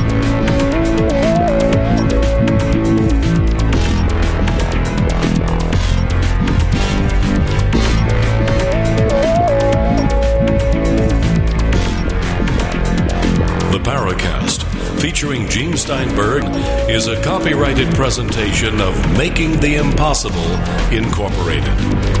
Tune in next week for a new adventure in The Paracast.